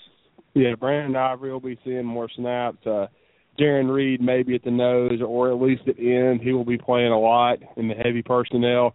Like uh, Murf said, instead of having guys like Ryan Anderson in the on the four man front, I think you know I think there'll be even some five man fronts for Alabama. But I think Xavier Dickson will see a lot of the time then, and then you like as he said, Jonathan Allen, maybe even almost like two nose guards, Jarran Reed, Brandon Ivory side to side. Uh, I think you'll see a lot of that, and I think they're going to try to take the runaway, try to put the game on Jennings' back. But like Murf said, and I agree with him, Jennings is not a great short to intermediate throw. He's not going to pick you apart per se, but he can hurt you vertically. And I'm sure LSU will take some shots. And uh, Cyrus Jones, Tony Brown, Eddie Jackson, those guys are going to have to, you know, keep touching Dural and even you know Malachi Dupre from making the big chunk plays that they gave up to lose the game in 2010. Oh yeah, and uh that was a day where I'm sorry, but in my opinion, Drew, that that particular afternoon in 2010 in Red Stick, I I just I felt like Alabama got out coached. Well, it happens. I mean, uh, they got out coached. I think they got out coached against Ole Miss, and uh, they weren't they weren't multiple enough offensively. And I think if they are against LSU, they can have success. I think that's going to be, as I said in the first hour and before Murf came on, and Murf agrees. Alabama's going to have to mix it up. It could be a little tough at times for Blake, but I still think he he can make some plays through the air and with his feet. And I think the he with his feet could be big in the game, especially with him keying on Yeldon and Henry. But I think uh, Blake can still play a key role in the game, and if he doesn't turn the foot, football over, uh, even if he struggles a little bit, you know, moving the chains at times, if he can just not turn the football over and make a couple of big plays, he can uh, have a big uh, role in the outcome of the game. Sadly, uh, well, no, not sad. We, we'll get to that later. Uh, I want to remind everybody they can join us by calling us on the Big Heads Barbecue Hotline, seven one four five one zero three seven zero seven. Again, that number to call and ask us questions is seven one four five one zero three seven zero seven. And we are joined now on the Big Heads Barbecue Hotline, as always, by my longtime friend, the man, the myth, the legend from the tiny hamlet of Greenville, Alabama, down in Butler County in the 334. About our only caller we ever get from the 334. Welcome to BAMS Radio, Colin Big C. McGuire. Hey, Cary and Drew, how are y'all tonight? Doing well, Big C. Roll Tide. Good. I could roll tide. You got it. Um, big game this weekend. Um, like the old saying, just win, baby. Just one game at a time. Um, what is the status of Cam Robinson? Is he going to play or not? Or is this a day by day thing, or what do y'all know on that? Well, you know, I, as I said in the first hour, Big C, I, we've I've got excellent sources at Intel. We're fortunate to have some people, you know, that are very close to the program, and and uh, you know, we will be we will we are going to double check uh, by the end of this week, but as, as of this time, we will be extremely surprised if he plays. Um, he's had an excellent recovery, a quick one. He's back on the practice field. Uh, not Mhm. taking many first team reps, if any. Uh, he took a few today. It's the first time, and not really sure how many he took in the actual practice after the viewing period. But the bottom line is, is that you know I, he, he was very he wasn't taking any at all early in the week. He has made progress, but I think they're going to go with Austin Shepherd and Grant Hill. They've seen just about all the reps for, for the last two weeks, and Cameron has made, made a lot of progress. I think he there's a great chance he's back for Mississippi State. I really don't think he's going to have play against uh, uh, uh, you know LSU. And the biggest thing that I've heard that I totally agree with is if he's he's uh, you know recovering quickly, but if one if he gets rolled up on in any kind of way at all on this ankle, if you come back too quickly, he would be out for the season. You don't want that, and he wants to play from being from Monroe. He wants to play against his guys at LSU so badly, and I feel for him. But I think uh, next year in Bryant Denny will be the first time he gets a chance to, because I just don't see him playing Saturday. Well, they don't need to do that unless he absolutely needs to play him. But I mean, I wouldn't do it. I mean, and plus Shepherd's pretty good on the other side, and Grant Hill's not a bad player. Um, let me ask y'all this now. I know Ole Miss is not a very good run team, but is that? And I know they got ran on, but a lot of people has against when they played Auburn. Is that how much has their run defense improved since then, from what y'all know? Since the Auburn game, that is. It's number 63 in the country, but it's playing better now than it was since Auburn. That's for sure. Hmm Now the quarterback. Now I haven't seen Ole Miss. I mean LSU hardly play any. Now the quarterback, the Jennings guy, is he more of a run type quarterback? Does he throw much, or what's the deal on him? Well, as Murf said, he has mobility and is a good athlete. Being he's from the Marietta, Georgia area, he's split time with, you know, with with a true freshman this year. Uh, you know, there's no doubt about it. Uh, he and the true freshman started against Auburn and struggled, and that was one of the big reasons why Brandon Harris, why Auburn won that game so big. Jennings has come back and played better, but as Murf said, despite the fact with his skill set being that he's a mobile guy, he really doesn't run a whole lot, and he likes to operate from the pocket. I think you know that he'll still do much of that on Saturday. Uh, I think they'll manage. They want him to manage the game. It's going to be crucial for them to be productive on first down and run the ball. Big C. If I, if Alabama can slow LSU's running game down and make him come out of his comfort zone and throw the ball more than they're wanting him to, which would probably be a maximum of 20 times in my opinion, uh, then LSU will be in trouble because he's going to want to take some deep shots, you know, run the football effectively, bring the safeties up, and then take some vertical shots. And Cyrus Jones and those guys are going to have to play up to that and, and do a good job defending it. But the bottom line is, is the young man has some talent, uh, but I, I think Alabama matches up pretty well with him if they can do what they need to do and stop the run. And as you've seen, Big C, Alabama has done a great job against the run this year, and I still think they can slow LSU down as well.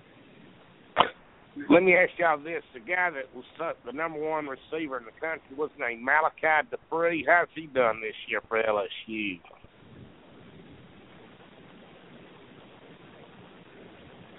he's made some plays, Big C. Uh, he's become more of a factor as the as the season's gone on. Uh, he's made a few plays against Auburn. He's become he's he's becoming more and more comfortable each week. But really, Dural is the one number 83 to look at. I mean, he's made a lot of plays down the field. Uh, early in the season against Wisconsin, he was one of the difference makers. Uh, he's been a difference maker. He made plays against Ole Miss. He's you know he had you know four or five TDs the first two to three weeks he's somebody that Alabama's going to have to account for. Like Murf said, it's going to be tough to double him because you've got to stop the run first. But obviously, Alabama has got to affect the quarterback, as Coach Saban likes to say. If they slow the run down, Alabama's pass rush, as Cary has said, and he can expand on this, but Alabama's pass rushes have come a long way since last year. They should be able to affect uh, Penn, and if they affect him, I think they can get him to turn it over. Yeah, that's one thing. I, yeah, What was your favorite LSU game when you were a manager? Well, I like What going about down to that LSU. trip down there? What about that time it rained the whole damn game in '79? Talk, talk about that game. Oh, that was. I, I enjoyed the trip, but from a work standpoint, I didn't enjoy it because I was the only one on the sideline trying to keep the balls dry. And um, and um, now I will tell y'all a quick funny story if you got a second to spare. Um, Yeah, go right ahead. before right before the game, I was standing under the goalpost, and all of a sudden I heard this voice: "Big C, get me Tommy Wilcox at quarterback." It's Coach Bryant. Needless to say, I got a little scared, but I started running around out on that field down there. I found him and I hollered at him and said, Coach Bryant wants you at quarterback. So he went and took snaps because what happened was the week before Don Jacobs got hurt and wasn't able to play. And he, if you remember, against Mississippi State in 1979, even Steadman got hurt and they put him in at one play at quarterback. So they had him as sort of like the emergency quarterback. He would have been a good wishbone quarterback if he hadn't been moved to strong safety. But um really uh I, the trip down there and back was fun. The work part trying to keep the balls dry during the game when it was raining so bad wasn't so fun. But we pulled it off. Alan McElroy hit a 27-yard field goal in the third quarter to go up three to nothing, and we held them. They couldn't get side there. 40, two interceptions in the fourth quarter uh, saved Alabama with Jim Bob Harris and Mike Clements doing that. And uh, a big play in that game was Ricky Tucker dropped, knocked down a. They had a guy named Carlos Carson that was really good. I think he ended up playing for the Kansas City Chiefs, and Ricky knocked down a pass at. I mean, he was ahead of him, but he made a great play, not batting it down where he couldn't, because he was open on the play. Talking about Carson was, but that was a big. But from a big, that was a fun game, except trying to keep the balls dry because it was just raining so much. But an interesting point I want to make to y'all in that game was that uh, ESPN was there, and that was right. I never heard of them until that weekend, and that was what they would do is they'd take the game and they played it the next day on a tape delayed basis. And needless to say, like I was saying in that TV commercial, they've come a long way, Davey, since 1979 because they were really they were really getting started then. And they what if you remember they taped a lot of game, Alabama games and played them on tape delayed basis the next day. That's interesting. Mm-hmm. You know that time me and you went down to Baton Rouge, Big C? I certainly did. That's the other time I've been down there. That was a wild trip. It rained some that night, but not like it did in '79, though. It was 1994, and uh, Yep. a walk a walk on named Rocky Colburn, uh, not Rocky Colburn, uh, Roman Colburn, Roman Colburn, Yeah. a walk on I believe from Fort Payne, blocked a punt, Yep. ran in for a touchdown, and um, me and Big He ran C right had some big time in, in the old red stick. Yeah, they ran it right toward us. If he could have run up to the steps, he could have come right to you and me. It was that. It looked like it was that close by. We were sitting pretty low. I remember that in the stands in that end zone, and it it even rained some that night. But you know, I think LSU. Well, they they about they were ready to fire Hallman by then, so the sta- the stadium wasn't really as loud as it could have been. Uh, But I remember they honored the 1969 LSU team before the game because that was the 25th anniversary, and that was they were the last team to beat Alabama until Saban was there in 2000 to beat Alabama there at Tiger Stadium. Big C, do you remember that time?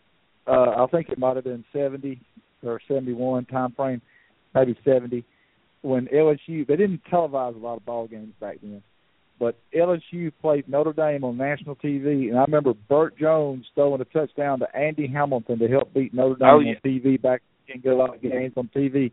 That's one of my Yeah. childhood memories. I'm sure you watched that game too.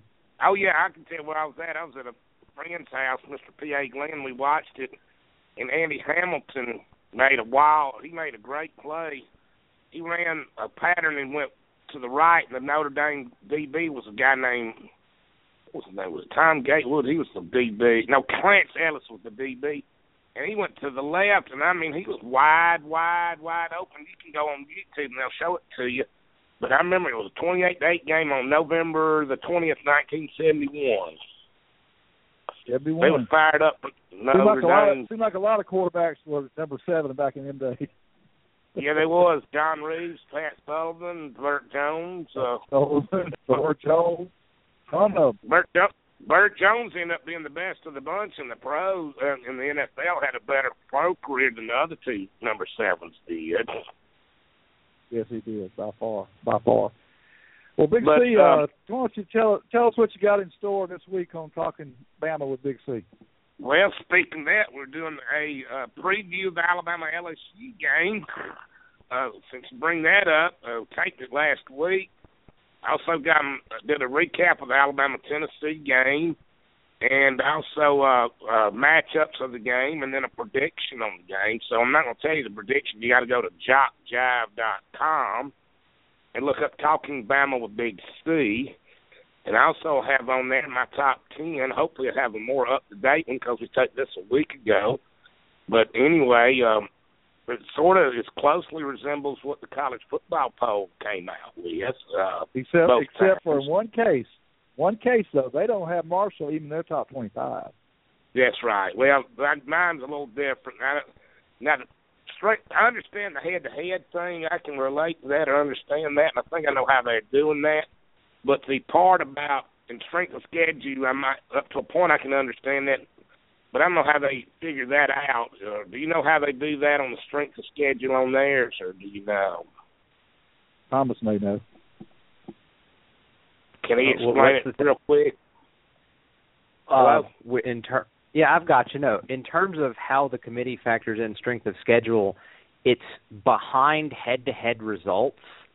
But even uh, sometimes strength of schedule, it, it it's kind of awkward. Like they and it and it it flies counter to that principle because Baylor beat TCU, but Baylor's way down because strength of schedule is over uh, because they factor in Baylor's very weak schedule. So it, Yeah. I think what it comes down to is it's kind of a totality, and it's if there's a really really bright spot for a team, like the fact that TCU just got a big win over West Virginia, or the fact that Oregon beat Michigan State earlier in the year, and Michigan State's been on a tear since. That's going to push that team up. I, I think the, the the the guidelines are just that, and the committee is going to kind of pick and choose what they want from those to make their argument, which is kind of frustrating for me because I'm a numbers guy, but I'm not on the committee, so there you go. Well, one thing is like the points that Alabama's got is like uh when they played Texas A&M, they're ranked. Now they're not. So I mean, it's, it's sort of, and I understand the fluid. The thing like oh, uh, Rece Davis said, it's fluid, which means it's up and down or whatever. I mean, the thing is, is like, let me ask y'all this: say if Alabama, say if uh, West Virginia had got knocked off out of the top 25, would they be, well, I guess, head to head, they'd be 0 and 1 this week, wouldn't they? Is that how that would work? Um, is that how I understand that, or what's the deal there? Well, if you're talking about how if West Virginia had beaten TCU, that would have made Alabama look better. But because West Virginia lost, even though it was very close to a good TCU team, the the committee is putting a ton of emphasis on record and wins and losses. Uh, look at Ole Miss; they were number three last week, and they fell all the way to eleven because they're a two-loss team. So it Mhm. certainly hurt that West Virginia lost that game. But head to head, Alabama is still above them. I'm not sure how you'd say you they look at common opponents, uh, it, the the next component of head to head, and if it's between TCU and Alabama, I, I'm reluctant to give this example because I don't know for sure, but Alabama would get the nod over TCU because Alabama beat West Virginia a little bit better, like beat them by more points, even though it was on a neutral Yeah. field, and and I, I just I think Alabama would get the slight nod in that particular category, but that's also a very small subset of the data. All right, let me ask you this now. Like, say if West Virginia had just dropped totally out of the top 25, and Alabama's Alabama's record then been 0 and 1 against in head-to-head competition against the other teams on the in the top 25. Is that how that would have worked this week if that had happened? Right. You understand what Uh, I'm? Yeah, absolutely. It would be it, against top 25 competition. Alabama would be 0 and 1 right now, assuming Exactly. West Virginia dropped like 30. I, I hate to say this, but Alabama don't really have a quality win yet, y'all. No, they don't. They haven't beaten a top 15 program since the middle of last year. Yeah, they they don't. I mean, you know, we talk about our, our hard schedule and all that. Even if they beat LSU this week, that's uh that that's a top twenty team. But uh, you know, they won't be after we beat them. And so Alabama really has to find where they got to do to scratch and claw and fight and get a win this weekend. Then they get chances to uh upgrade their resume in two of the following three weeks. Mhm. Mhm. mhm. Not only that, but they get a chance to win the West, go to Atlanta and beat either Missouri or Georgia or whoever it is. And I tell you what, if if if Alabama, it, it's a damn good thing because Al, you know Missouri is not going to be a quality win if Alabama beats them in Atlanta. It's really not. They're looking at really when it's all said and done, the paint dries and the dust clears. State and Auburn, if Alabama can beat them both, would really be the only two quality wins they had. But if they win the NFC Championship, it don't matter because they're going to make it anyway. Mhm. Mhm. That's why it was so important, Big C, for Ole Miss to lose this past weekend. Yep. Because I'm afraid at 11 and one, Alabama would have got left out. Yep. Well, we need to go eleven and one, and like you said, win the West now, and pull that off. But I'm saying need- if they'd gone 11 and one, and Ole Miss or State won the West, I think Alabama would have been left out. Yeah. Mhm. So Yeah. anyway, it's all going to play anyway- out soon enough. You know, I don't want to Yep. rush the season. I'm enjoying the season. I don't want to rush it. Oh, I don't want to get to. January and have nothing but a few bowl games to watch. I'm enjoying it. It seems to me like this season is just flying by. Yeah, it does. It flies. That's the only thing I don't like about football season. It flies by. I hate to look far ahead, but uh, all right, on January the first, what is the two bowl games are going to be the two playoff games um this year? I'm just out of curiosity. The sugar and the rose. Okay, and then the following weekend, I mean, two, 12, 11 days later, go to Dallas. That's how That's that right. works for whoever does that. Now, because I don't Right. want to try to act like we're. Now, do they going? to Now they're going to how they going to do this? Say, all right, I'm trying to figure out. I don't want to try to be looking too far ahead, but I'll tell you what So I heard, gotta- C. I, I heard that if Alabama goes to New Orleans for the first round game, that that same group of uh old football managers that carried you to New Orleans that time is going to carry you down there again. You need to tell that story on air. Should we tell that on the air, Big C? Well, Look don't- out. Just stop while No, you're ahead. Is all I'm gonna say. Uh, okay. But anyway. Hashtag inside joke. Yeah. Mm-hmm. mm But anyway, Big but C. uh, Big C's turning pink right now, y'all. I ain't lying. oh boy. but anyway, uh, explain to our I- explain to our listeners how your mathematical formula has Marshall ranked so high. all right. This is how it works. All right, they ain't. You're right. They haven't played anybody, but they played eight games, and I'm trying to figure this out. Now, one of them was Rhode Island, and what it is, they only got two points out of that because they are a Division One Double A team, and they also were not ranked.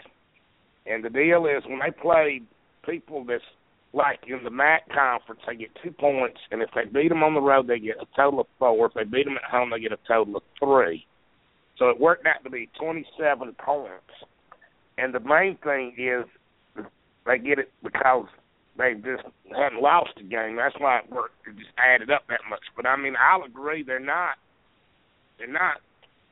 But I mean, I'm using. But I'm being is with my system is it takes away the bias and the emotion and all that stuff. It's just pure numbers is what it is. But that's how they ended up being um that highly ranked. But you know, at the end of the season, regular season, and then plus also they need to win their, you know, uh, win their conference and all that. You know, get more numbers. But I mean, it's just I'm just not using the head to head and the strength of schedule, which I don't know how to do all that. I'm they just- don't have and a I'm- strength I'm of schedule. They don't. They, they, Their strength of there's zero, schedule is zero. zero. Yeah, that, that, that, and then, but you know, like they say, Alabama schedule. I think last night on that show wasn't it like number six or something like that, or uh, from what I never did understand. I, see, I don't understand how they figure that all out. Uh, and you know, plus you got West Virginia was a qual a good win there. Then you had Florida Atlantic and then Southern Miss, and then Florida looked pretty impressive, but they're not. Well, I don't know. Now they beat Georgia, so that makes it look a little better. Uh, Oh, that helped Alabama. That helped Alabama. Alabama needs Florida to beat Vanderbilt and South Carolina too while they're at it. I'm gonna tell y'all something. Y'all think I'm crazy what I'm about to say. I'm not gonna say it's gonna happen, but it would not surprise me if they can run. Now, Florida State's defense against the run is not that good. They can run on them like they did Georgia the other day. They might beat them. I'm not saying they will, but I mean, it wouldn't surprise me or shock me if that did happen. As crazy as it sounds, I, I think Florida State's the only team Florida plays here on out that they can't beat. They just cannot beat them. They literally could win all the way up to there. They're they're they've got a shot, and they could even make it to Atlanta if a couple things happen. I don't think that's going to happen. I think it's going to be Missouri. Uh, but anyway, Mhm. Florida's Florida's actually put themselves in, into the conversation now in that SEC least, as I call it. Yeah, that's sort of. Um, yeah, Missouri might in the end up going up there, and they lost. And they lost to Georgia thirty-four to nothing. Mm. Well, yeah, Maybe. they did. I mean, I, I was telling somebody earlier, watching Missouri is like watching like one of Coach Stallings' teams. They just basically beat you with special teams and defense. They don't have much of an offense, but um, Well, that's what in they did to Florida. the. And I'll tell you what, if Alabama does get past Auburn and Mississippi State and LSU, and Alabama goes to Atlanta and the opponent is Missouri, Alabama will skin Missouri's butt alive. That'll be a bludgeoning. Well, A mauling, Thomas Watts. It's a mauling. Let's hope we have to worry well. about it. We got we got Yeah. a lot of work. Our work is cut out for us, but I think we're uh, going to peak at the right time. I got confidence in this team. We'll learn a whole Yeah. lot Saturday night, but you know, Murf's tone of voice is like, you know, well, you know, Alabama, I pick them to win every game, but he didn't seem convinced that Blake Sims would be able to play well in Baton Rouge and all that. I, I think Blake Sims is going to surprise people this week. Uh, I really do. LSU's got a good defense. They don't have a great defense. And, uh, they're susceptible to a lot of things Alabama does, and uh, I think Alabama's going to beat them by a minimum ten, eleven points. That'd be good. I mean, that'd be a nice win if they do it that much. I just want. Only thing I'm look. I ain't gonna say. I don't. I want y'all to look at what I said. I'm basing it on the history of the three times we've been down there with Saban playing against him. That's what I'm basing my outcome on. Is all I'm gonna say. I'm not. I want y'all to look at my show at Talking Bama with Big C on JockGuy.com. Like us on Facebook. Drew, mute your mic. Ah, All right. Well, Big C, we appreciate you uh, giving us a holler tonight. I think this is probably your uh, longest segment over on ever on BAMS radio. Uh, 22 All right, minutes. quick you did question. good. I'm, I'm going to let you know I'll be calling you 10 after 7 on Friday. Okay, I'll be ready, man. All right, And that great. that, that also can be found on JockJob.com, which is uh, talking, Talking Bama with Big no, talking sports Big C. I'm starting to get That's mixed right. up on what shows I got now. E- But, uh, every Friday morning from about seven ten to about seven thirty, a riveting twenty minute segment with me and Big C talking talking That's sports, right. talking Bama, solving the world's problems, getting all the Republicans elected. We just, we're having a good year, Big C. Let's hope That's the right. elephant named Big Al has as good of a show on Saturday night as the elephant that represents the GOP had last night. Yeah, that would be Yeah. fun. There was, that would be good. That would be. Hashtag Well, straight ticket. Drew, y'all Thank hang in there. Thank y'all. Bye bye. Roll Tide. All right. Bye bye. Thank you, Big C. Bye bye. Thank you. Colin Big C McGuire, my good friend and yours. Uh, two year Letterman as a football manager, one year Letterman as a wrestling manager. Uh, met in Tuscaloosa in fall of '77. Been friends ever since. Poor guy, man. I, I went with him to Baton Rouge in '94. Watched that ball game in Alabama victory under Coach Stallings, and uh, I, I just I didn't take into account when we parked about a mile away from the stadium. My stride at six four was a little different than his stride at four four. But uh I had to kind of, you know, walk a little slow to wait on him. But he's a great guy. He's one of my best friends. Love him to death. Colin Big C McGuire. Drew, uh, I was going to as we as we wait on Marty, who I guess is not going to call this week. Uh, I wanted to tell you, Drew, that uh, as far as the depth chart goes, as far as how they ran through drills and such, The first defensive line today was Jonathan Allen and A'Shawn Robinson at end, Jarran Reed at nose. The second defensive line was Dalvin Tomlinson and D.J. Pettway at end, Brandon Ivory at nose. Uh, I guess that it's safe to say that Darren Lake has become the forgotten man on, on Alabama's defense. Yeah, he's played a little bit this year, uh, but he just, you know, he he's the coaching staff has been kind of down on him, wanting to lose weight. There was even a talk of redshirting him early, uh, but he ended up playing against Ole Miss and play. He's played a few snaps this season, but I don't think there's any doubt Jarran Reed should be the starter against LSU. Uh, Brandon Ivory will spell him. Could see Brandon Ivory with him when on some uh, and walk Xavier Dickson up with some five man front, as I said earlier. But uh, I think Jarran is the best nose guard, most athletic guy, and the and and just a true playmaker. And he's gotten better and better, I think, as the season's gone on. I hinted at this a little bit before uh, Big C called in, but uh, all the all the news is, is not great out of Tuscaloosa. Uh, former Alabama and former NFL fullback LeRon McClain was uh, arrested on the 2300 block of University Boulevard. Uh, they had uh, searched uh, his residence in Tuscaloosa and found some uh, some uh, things that tested out to be illegal substances, and so he's now uh, been booked into the jail down there. And this is honestly, you know, from what I know of him, times we interviewed him and all when he was on campus, this is not something I would have ever suspected, Drew, from LeRon McClain. No, I, it, I when I saw the stuff go across Twitter, I was shocked. Um, I, he had a, he's had a long NFL career. I think he's been out of the game this year, but he did so much for charity, especially in 2011. He spearheaded a lot of, you know, uh, a lot of relief efforts for the the people affected in Tuscaloosa and the surrounding areas for the tornadoes. Uh, donated a lot of his own time, got a lot of his NFL teammates to help. You know, donated uh, money and goods to that cause, and uh, just uh, com- I was completely shocked when I saw it. He's always been one of my favorite guys. I've always thought he was in one of the better fullbacks at Alabama, a guy that if he had played during the Nick Saban era would have been a lot more appreciated than he is now.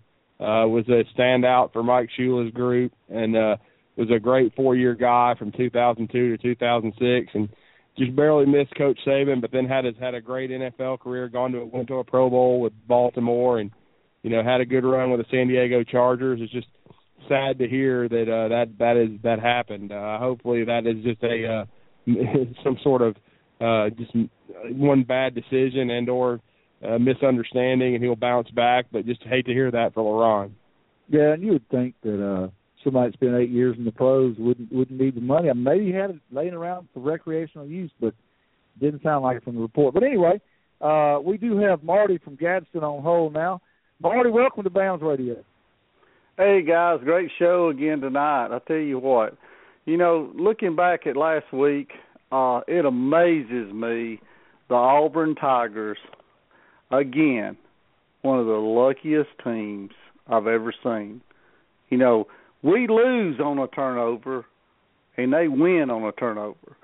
You know, it, that's amazing. You know, I, I you know, it was a win-win situation either way or a lose-lose, whichever way you want to look at it. But uh, it, it, it's so hard to pull for Auburn to win a game. You know, and I I got myself starting to smile when Mississippi was trying to score and fixing to go across that goal line. I seen that fumble and I'm going, my God, again they win on a second. Eh, eh, that's unbelievable for for a football team to continue to do that over and over and over again.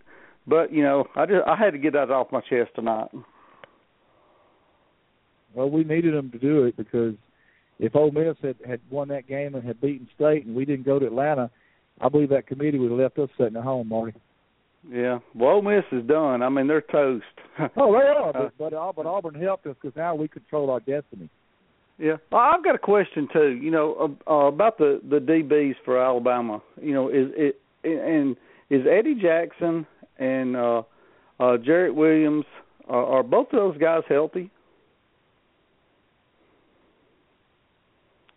Yes, Marty, they are. Uh, sorry, uh, I had to step aside for a second, but they are uh, both healthy. Both have been playing quite a bit. Jarrick has been, you know, back in the lineup for the last couple of weeks. Eddie Jackson's been splitting time with Tony Brown. uh, it looks like from what I I hear that Eddie and uh, Jarrick will both uh, start the game Saturday.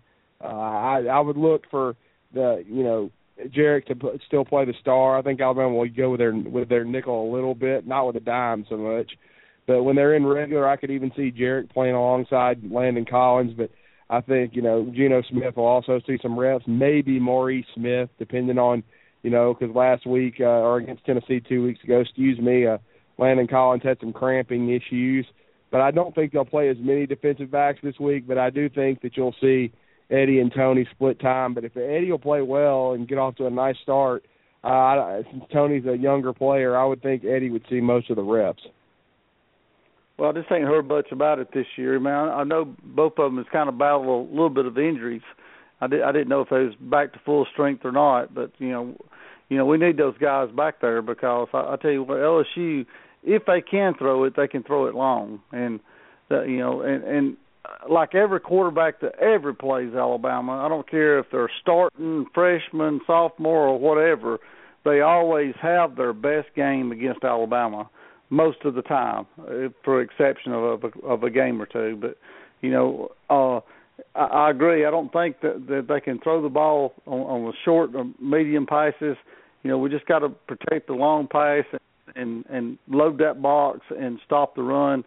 You know, but I know LSU's going to throw the the best that they got at us.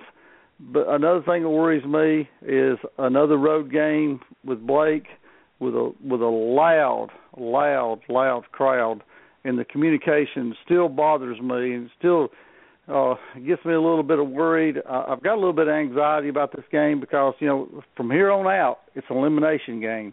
You, you, you got to win them all. Very true. No doubt about that. I may have a little bit of angst about it simply because it's at night and it's in Baton Rouge and the Cajuns and the Coonasses got all day to get drunk and but Blake has said in some interviews that they that him and Coach Kiffin have met and they've figured out some things to do to simplify getting the calls in quicker and more accurately from the sideline to Blake. Uh they were still having issues with that as as as we well know now in the Tennessee game. But hopefully the bye week was something that gave them time to get that fixed. And Blake has said in some interviews that that they've made a lot of progress in that regard. So I guess we'll find out. But I just uh, I feel like this is a talented LSU team, Marty, but it's a young LSU team. And I just don't think that, that Jennings is going to Garcia us. I really don't think he is. I think he'll, um, you know, I just I think Alabama's going to be ready. I really do. Well, you know, I uh, agree with Cary.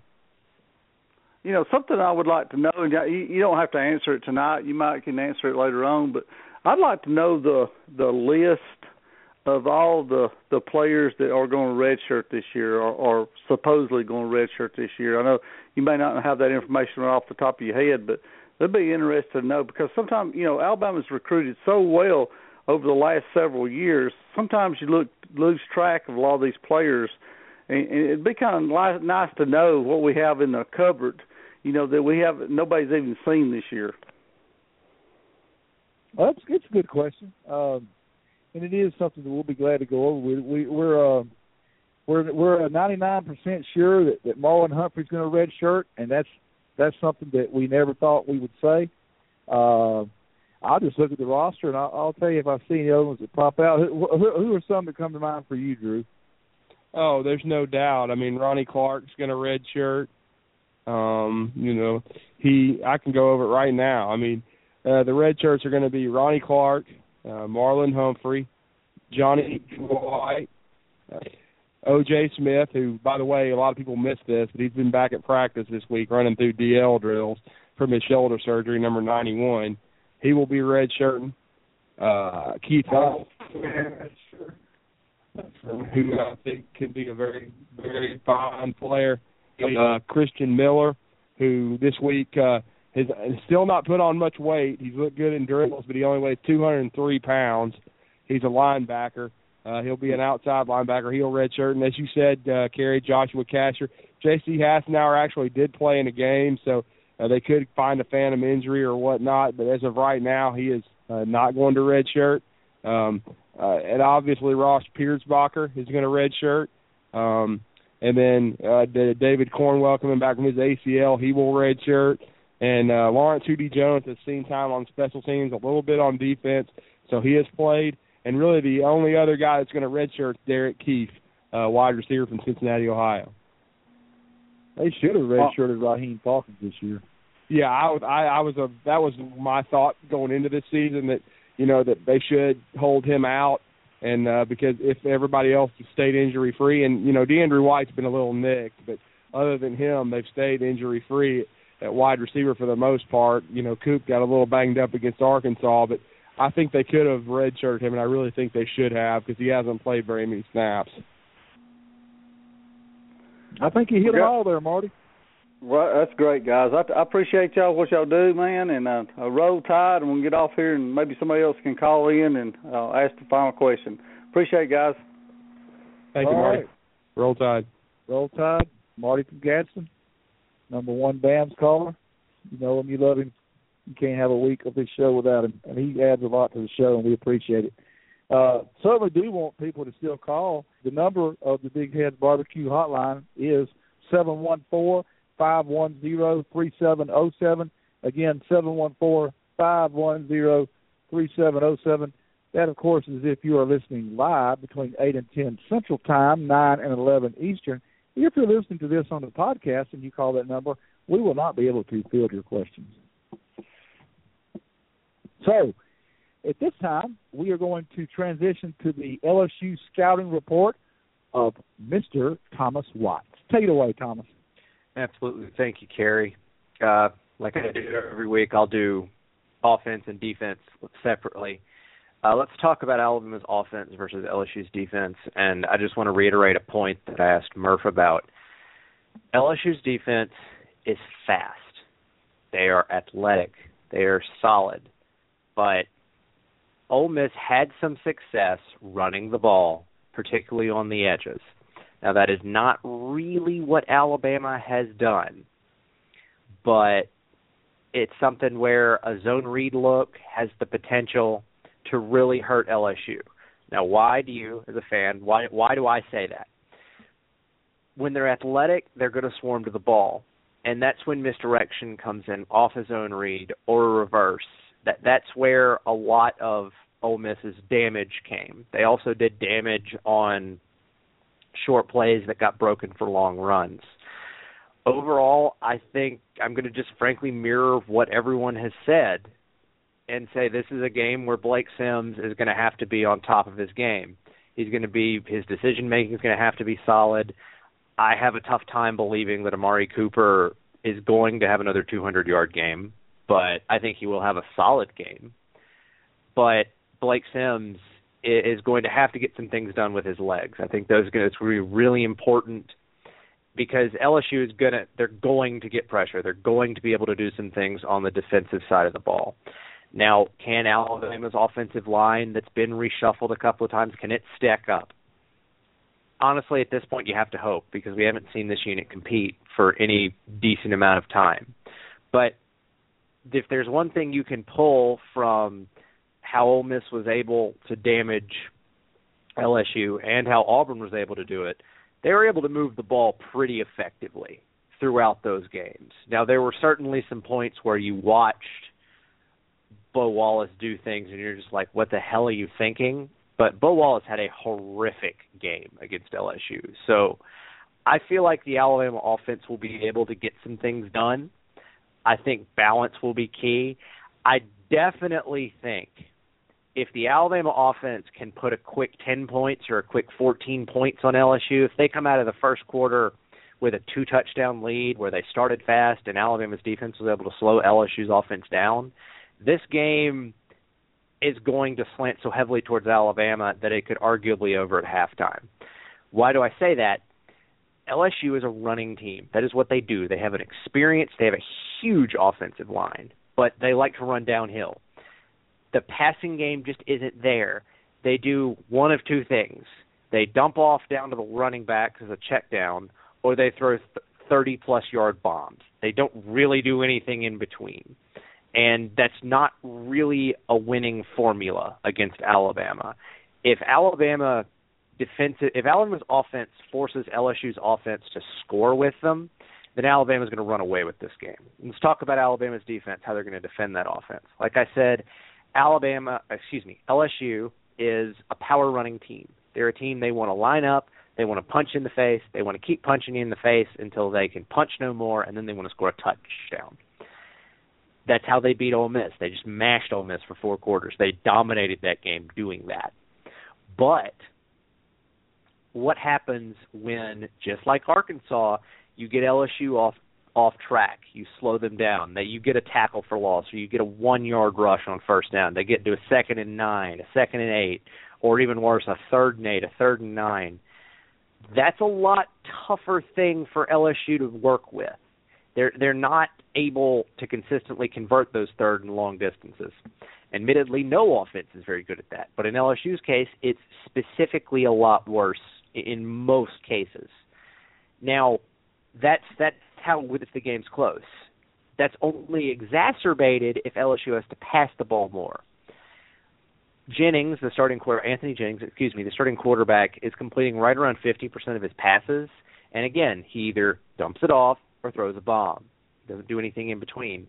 That's a tough thing for LSU to score points off of. They haven't been able to do it if they've been behind. Look at the Auburn game. Obviously, Auburn jumped on LSU early. Auburn ran away with the game. LSU couldn't do anything. I personally don't think that's in play here. I think that the LSU team as a whole has matured enough to where they're not going to let Alabama get away. But if the Alabama offense can put pressure on the LSU offense, the Alabama defense is going to feast. I, I don't think that LSU will find the success that they found running the ball against Ole Miss. I, I just nobody, nobody this year has been able to mash the Alabama defense. Not Arkansas, not Ole Miss, even though Ole Miss was not really a mashing power running team. But if there's one thing for Alabama fans to really hang their hat on, it's how well the Alabama defense defended the Arkansas offense. There are a lot of similarities, as Murf said. LSU's a little more talented, but it's not like you're going to see a massive changeover between those two games. Yes, there's some intangibles there that you can say, oh, they're going to really play their hearts out in Death Valley, whatever. Saying that Arkansas didn't play their hearts out in Fayetteville, you're insane. But I think Alabama has the advantage here. I will say I do think this is the most important game in Alabama's season because going home, even against really, really tough Mississippi State and Auburn teams, this team's just different at home, and they're still going to be tough tests. But I think this one, this is kind of the last hurrah for Alabama to really put it together on the road. I have Alabama winning this game, not quite as much as either Drew or Cary. I think it's going to be something like 24-20 or 24-17, but it's going to be a really entertaining game. And assuming Alabama wins, there's one other really important thing to talk about in this game. It's injuries. It's going to be a physical game. If Right. Alabama can come out with a victory and relatively injury free, they're going to be bumps and bruises. Just just get that out of your mind is something that's not going to happen. But if Alabama can come out major injury free and come out with a win, that is the absolute best case scenario for Alabama fans. But I have 24-20, 24-17 range. I wouldn't be. I, I tell Drew, I think at the beginning of the show, I'll dance a jig if Alabama wins by 10. Quite honestly, but it could happen. Guys, uh, Cary, I think you mentioned you wanted to do some hoops that we talked about. Do you have any questions about the scouting before, report before we move on to that? Just one. What's that? Is it safe to say that as people like Murf Baldwin and myself that really know the game well, is it keep them behind the chains is that big? Right. That that that's the right way to. That's what I meant to say before. If Alabama can win on first down, they're they're in a really good spot. I know. Thank you. I just wanted to say keep them behind the chains. That okay. Uh, now, that being said, I wanted to turn the tables a little bit before we close the show because uh, Alabama will have played an exhibition basketball game uh, by the time we have another show. That is, it's coming Monday at seven o'clock against Montevallo in Tuscaloosa. Uh, it doesn't count in the standings, but it's good for things like uh, getting your rotation set, getting your freshman experience, that kind of thing. That being said, uh, here are some notes that a good friend of mine took at not tonight's meeting, which was open to anyone that wanted to go and be a prospective member of the Birmingham Tip Off Club. This was these are notes from yesterday's meeting of the Tuscaloosa Tip-Off Club, and these are uh, paraphrased comments from Coach Anthony Grant on questions he took from the crowd. And the, the crowd asked some good questions. I'll give him credit. I wasn't there, but based on these responses, uh, he was asked about Justin Coleman, the true freshman who's been on this show, and uh, Coach Grant said that uh, Justin has a chance to be special. He makes others better by making the game easier for them. He's the type of player that others like to follow. He was asked about Devin Mitchell, who's been on this show. Devin's a good shooter. Just the threat of him being out there opens up the floor for others. Needs to work on defense. That is typical of a freshman. He was asked about Jeff Garrett, who has been on this show. He called him a small forward, which I found interesting because in my mind he's more of a four. But hey, I'm not the coach. He said that Jeff is a good fit for the style of play that Coach Grant wants to play. He knows what he can and can't do, which I took that to mean shooting outside shots, and he needs to be more consistent. Uh, he was asked about Riley Norris, who's been on the show and who Drew and I met a few weeks ago after Hoops on the Quad. He called Raleigh a combo forward that will play three and four position. Said he has a very high basketball IQ, as Drew has said on the show. Said he's a good rebounder, passer, and shooter, as Drew has said on the show. That he was a very skilled player. He was asked about the freshman class as a whole, and he said they're not only coachable kids, but they are confident and competitive and have a little bit of a swagger, which is something the program has been needing. Uh, he said that, that he likes the leadership potential of the team overall, mentioning Levi Randolph, who has been elected captain, and also mentioned Dakota Slaughter and Ricky Tarrant as guys that are showing some leadership. Regarding Jimmy Taylor, who we discussed after we saw the remade 6'10", 240-pound center a couple weeks ago at Hoops on the Quad, Coach Grant said, remember, and he said this in the interview we played on the show, the, the clip we had from the Quad, where Coach Grant was talking to Drew and I. Remember that Jimmy Taylor played last year as an 18-year-old. He's still the third youngest player on the team. He has much better body and is much better court awareness this year. He was asked about Shannon Hale. He said that Shannon used the downtime after his foot surgery to reshape his body. Also noted that he has improved his court awareness and said that he did not play him much last year in November, December because Shannon didn't understand how hard you had to play and he just liked to shoot the ball, and that was all he was doing. And he figured it out as the year went along, and he finished strong, got a lot of playing time in the last few months last year. Regarding injuries, we have three out right now. That's Ricky Tarrant, Michael Kessens, and Retin Obasohan. He expects them all back soon. It would not be surprising. This is me interjecting here, not Coach Grant. It would not be surprising if he holds those three guys out for the Montevallo exhibition and holds them for the season opener a week from Friday at home against Towson State. And regarding recruiting, he told them that we would sign three next week, as we've said many times on here, but they will also continue to evaluate for a fourth signee that could join the team in the spring. Uh, he didn't go into specifics there, but of course, speculation by Drew, myself, and most of the free world is that the spring signee will probably be either a power forward or a center, and it could be somebody from Europe, it could be somebody from the junior college ranks, it could be somebody we hadn't heard of yet but that's that was an interesting summary of of what he uh, what he said yesterday to Tuscaloosa Tip-Off Club. We've been told, Drew, that there was a scrimmage. Well, we know there was a scrimmage, a secret scrimmage. It was held somewhere in Birmingham against Georgia Tech this past Saturday, which uh, reportedly, according to the Georgia Tech uh, sites, websites, Georgia Tech supposedly won by 28. Uh, that may or may not be true because they don't typically keep score in these kind of scrimmages. They they do things like inbounds plays and you know you run zone and I run man that kind of thing. They always even keep score, but it's safe to say that the three guys I mentioned uh, as being injured did not play in that scrimmage, and we don't even think Shannon Hale played very much in the scrimmage. So you can't take away anything by losing a scrimmage to Georgia Tech, where the public wasn't even invited to come watch it. Uh, all that being said, uh, I, I, I still, if they can get these guys healthy and keep them healthy, I, I've still got a touch of optimism about this squad, Drew. Yeah, I, I think it'll be Coach Grant's best team, one through ten, most athletic team. Uh, I'm anxious to see them, even in an exhibition game against Montevallo. It's a pretty good Division two team, a uh, good program, much like UAH, who they played two years in a row that gave them, you know, big time fight. Uh, we'll see what happens. Uh, you know, I, I've, I've even been thinking about trying to attend that game, Cary. I don't know if you're going to cover that game. I can't uh, because I got to play that night.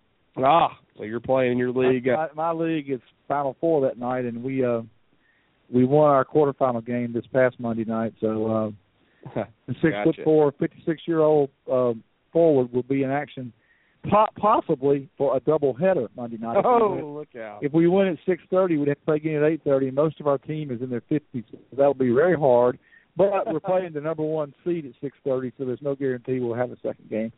So, but no, I, I can't make it Monday, and I'm I'm quite disappointed that the SEC network or somebody yeah, isn't, televising isn't it. televising it. But Uh, because SEC network exists, people like WVUA and Tuscaloosa can't televise it anymore. So Yeah, the Towson right, yeah. game, the Towson game Friday night is also not on any kind of TV. And uh then there's one more game uh in November, or December, I forget which, it's not televised. But every other game besides those three are going to be on TV. But I, I won't even be able to see anything but highlights. I, if you do go, I hope you can give me a full wrap up. It would be great to have somebody on on BAMS Wednesday night that saw it, but I can't see it. I'm not even sure I'll be able to do the Towson game. It's going to depend on high school playoffs and what Kirkman there needs me to do and all that. But I'm not sure I'll be able to go to either game next week. I'm really hoping to go to Towson because it was cold as hell at that Briarwood game I was at this past Friday night when I was scouting Malik Miller and Kerryon Johnson, um, and the Troxel kid, the left tackle, the sophomore. So they Uh, did have him playing O line now. Yeah, they got him back. We're in '78, and uh, there's actually an article about Troxel this week on AL.com. Yeah. Uh, a real, a real good article, and uh, they've got quotes about, and he's even telling people he's never going to play anything but tackle again. This kid is six eight, uh, 275 pounds in the tenth grade. His last name's Troxel. Remind me his first name. Uh, it's uh, eh, I I think it's uh, Adam Troxel, I believe. Okay, But let me let me double check it. I don't can think that's right.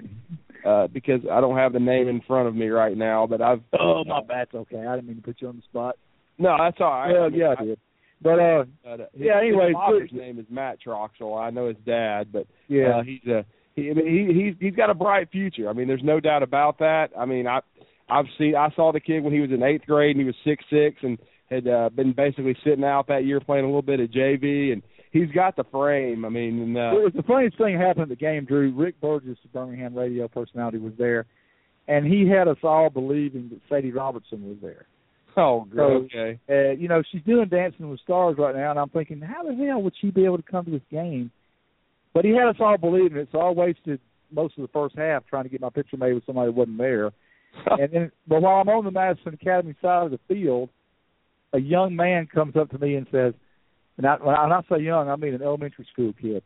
Came up Right. and said, "Sir, are you a reporter?" And I said, "Well, Huh. yes, I am." And I guess he saw my press pass. I'm a smart kid. But anyway, um, and I said, "Yes, I am." He said, well, "I just want you to know that number 78 out there on on, on that team in white." Uh, I said, "Yeah, he's going to Auburn." and I said, "Okay, well, I, I will put that down." And uh, Austin Troxel, my bad. Austin, Yes. I just found it too. Austin Troxel, six eight, two forty five, tenth grade. But I am told that uh, that he's also a very talented basketball player, and he may not even play end up playing college football. But Well, no, he'll Uh, play college football. I'll, I'll say this: he's improving as a basketball player. Uh, played a few minutes as a freshman. Uh, played a much bigger role last year as a, as a behind a young man that's now playing at Harding University, uh, who had a really good senior year at Madison Academy. But uh, the bottom line is is that uh, I think really if you if you think if you look at it, he'll probably start. This will be his first year starting in basketball.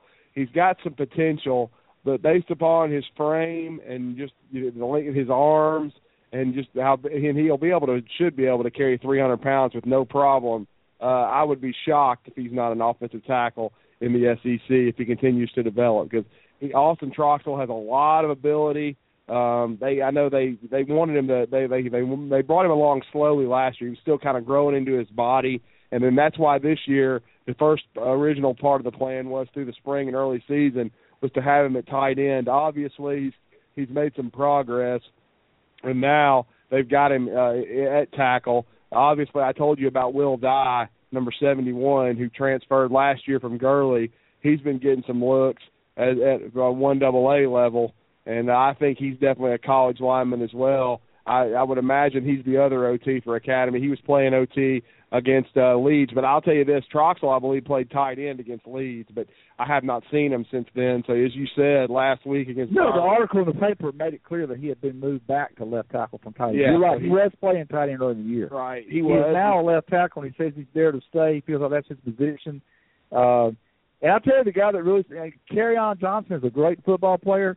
Oh, he, he was probably the best football player on the on the field. I'm not going to lie, he probably was. He made great. Uh, he made a great hit on a kickoff to separate a guy from the ball. He made some Mhm. great open field tackles at safety.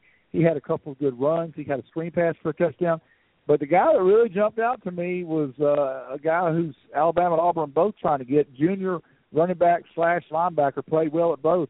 I am now officially now that I've seen the person, Drew. I am a Malik Miller fan. Yeah, I think he's a perfect, you know, guy to a combo back. It, like, He's- like he's Jalston Fowler. Yeah, Yeah. he's. That's I've always thought that. I've always been high on him. Love I it. think he, I think he fits Alabama's scheme better than he does Auburn's because truthfully, he only runs about a four seven at best. He doesn't have tremendous breakaway speed, but he plays physical. As you saw him at linebacker, he doesn't mind mixing it up. He Uh, loves contact on offense and defense. the only his only issue at linebacker he's only about five eleven, but and, but the one good thing about Malik is he slimmed down. He got up to about two fifty at the end of last year.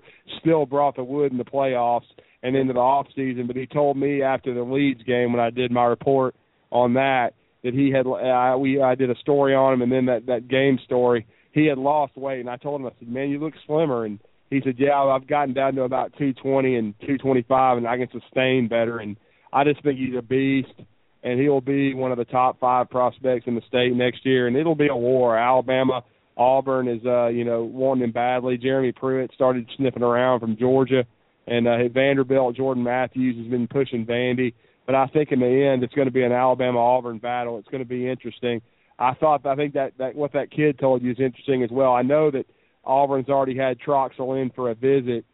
It'll be interesting to see uh, you know, what Alabama does and uh, if they start recruiting the young man. It will. And before we close the show, I realize we're a few minutes uh, over, but before we close the show, uh, Derrick Brown of Lanier High in Sugar Hill, Georgia, who I scouted a couple weeks ago, Yes. was the best player I've seen all year. Made Right. a trip this past weekend to Mississippi State for their very unimpressive home win over Arkansas. On his way home, uh, his mom sent me a Facebook message. They stopped in Tuscaloosa. And I'm not 100% sure how it went, but he definitely got hosted by Bo Davis and Lance Thompson and saw some of the campus and some of the facilities and things like that. So Alabama's in the mix. Georgia is the leader for Derrick Brown. Uh, State is in the mix because his parents went there and because Mullen's turned the program around. But mo- most people listening to the show know that Mullen's probably not going to be at Starkville next year. So I'm not going to not going to put. But if his mom and dad did go to State, but Alabama's in it. Uh, you know, if he had a top five, Alabama would be in it. He doesn't have a top five right now. He's got about a top ten. But Alabama's in it because of the fact they play great defense, and uh, they've shown him some love. And he is the best player I've seen this year. Derrick Brown, defensive end, Lanier High School, Sugar Hill, Georgia. May even see him again in a couple weeks. I'm not sure. We're going to see how far they go in the playoffs. But uh, we probably need to go ahead and, and, and wrap the show up now. Drew, any final thoughts about the LSU game? Well, I just think uh, if Alabama plays a clean game and doesn't turn the football over and attacks LSU as they should, I think the better team will win. I think Alabama will win. I don't. I know it's tough at night in Red Stick, but Alabama's been there, done that. This is old hat, you know, since 2008. Uh, that's what a lot of people aren't really talking about, Cary. Uh, Alabama's won two of the three meetings in Red Stick since Saban came back. That's something that is they tend to just uh, kind of forget. But and, yeah, you know, they were nail biters. Yes, and 2010 was as well. And most all these games in this series, 2007, 2008, 2009, all of them, all of them have been nail biters. I only one beat down. That was in the dome. Yeah, in, in a bowl game, so in the national championship game. So I don't think it'll be any different. I think it'll be a war, but I think it's a war Alabama can win. I'm like you. I think Alabama's going to be ready to play. And and one last thing for me, uh, my plans as of right now, I, they could change, but I'm going to try to head out to Calera Friday and get a hold Me of too. to to see somebody. I, I wondered if that's where you were going to head because I want to. I the the kid doesn't answer the phone, doesn't really have a phone, and uh film is scarce of him. I just kind of like to see the sheriff Sheriff Flowers. Yes, and, you Thomas. know, you Thomas, the football, uh, the, the football icons of the AH, AHSAA have sent Viger to Calera. Merely Yeah, a twenty minute drive for me, and then I don't know, hour and a half drive for Drew. So yeah, I hope you come, man. We'll have some. uh I tell you what, I hope it's not as cold as it was this past Friday. I, the, it was like forty six, forty seven degrees at Briarwood Christian, but the wind never stopped. It was just torment. but uh hopefully, the, at least we'll get a break from the wind Friday night. I think it'll be a little milder. Hope to see you there, and we'll definitely see you next week on BAMS radio for Drew DeArmond of Alabama Intel, for Thomas Watts of Touchdown Alabama. I am Cary Clark of BamaMag.com, signing off on another edition of BAMS Radio, a member of the Bama Sports Radio family.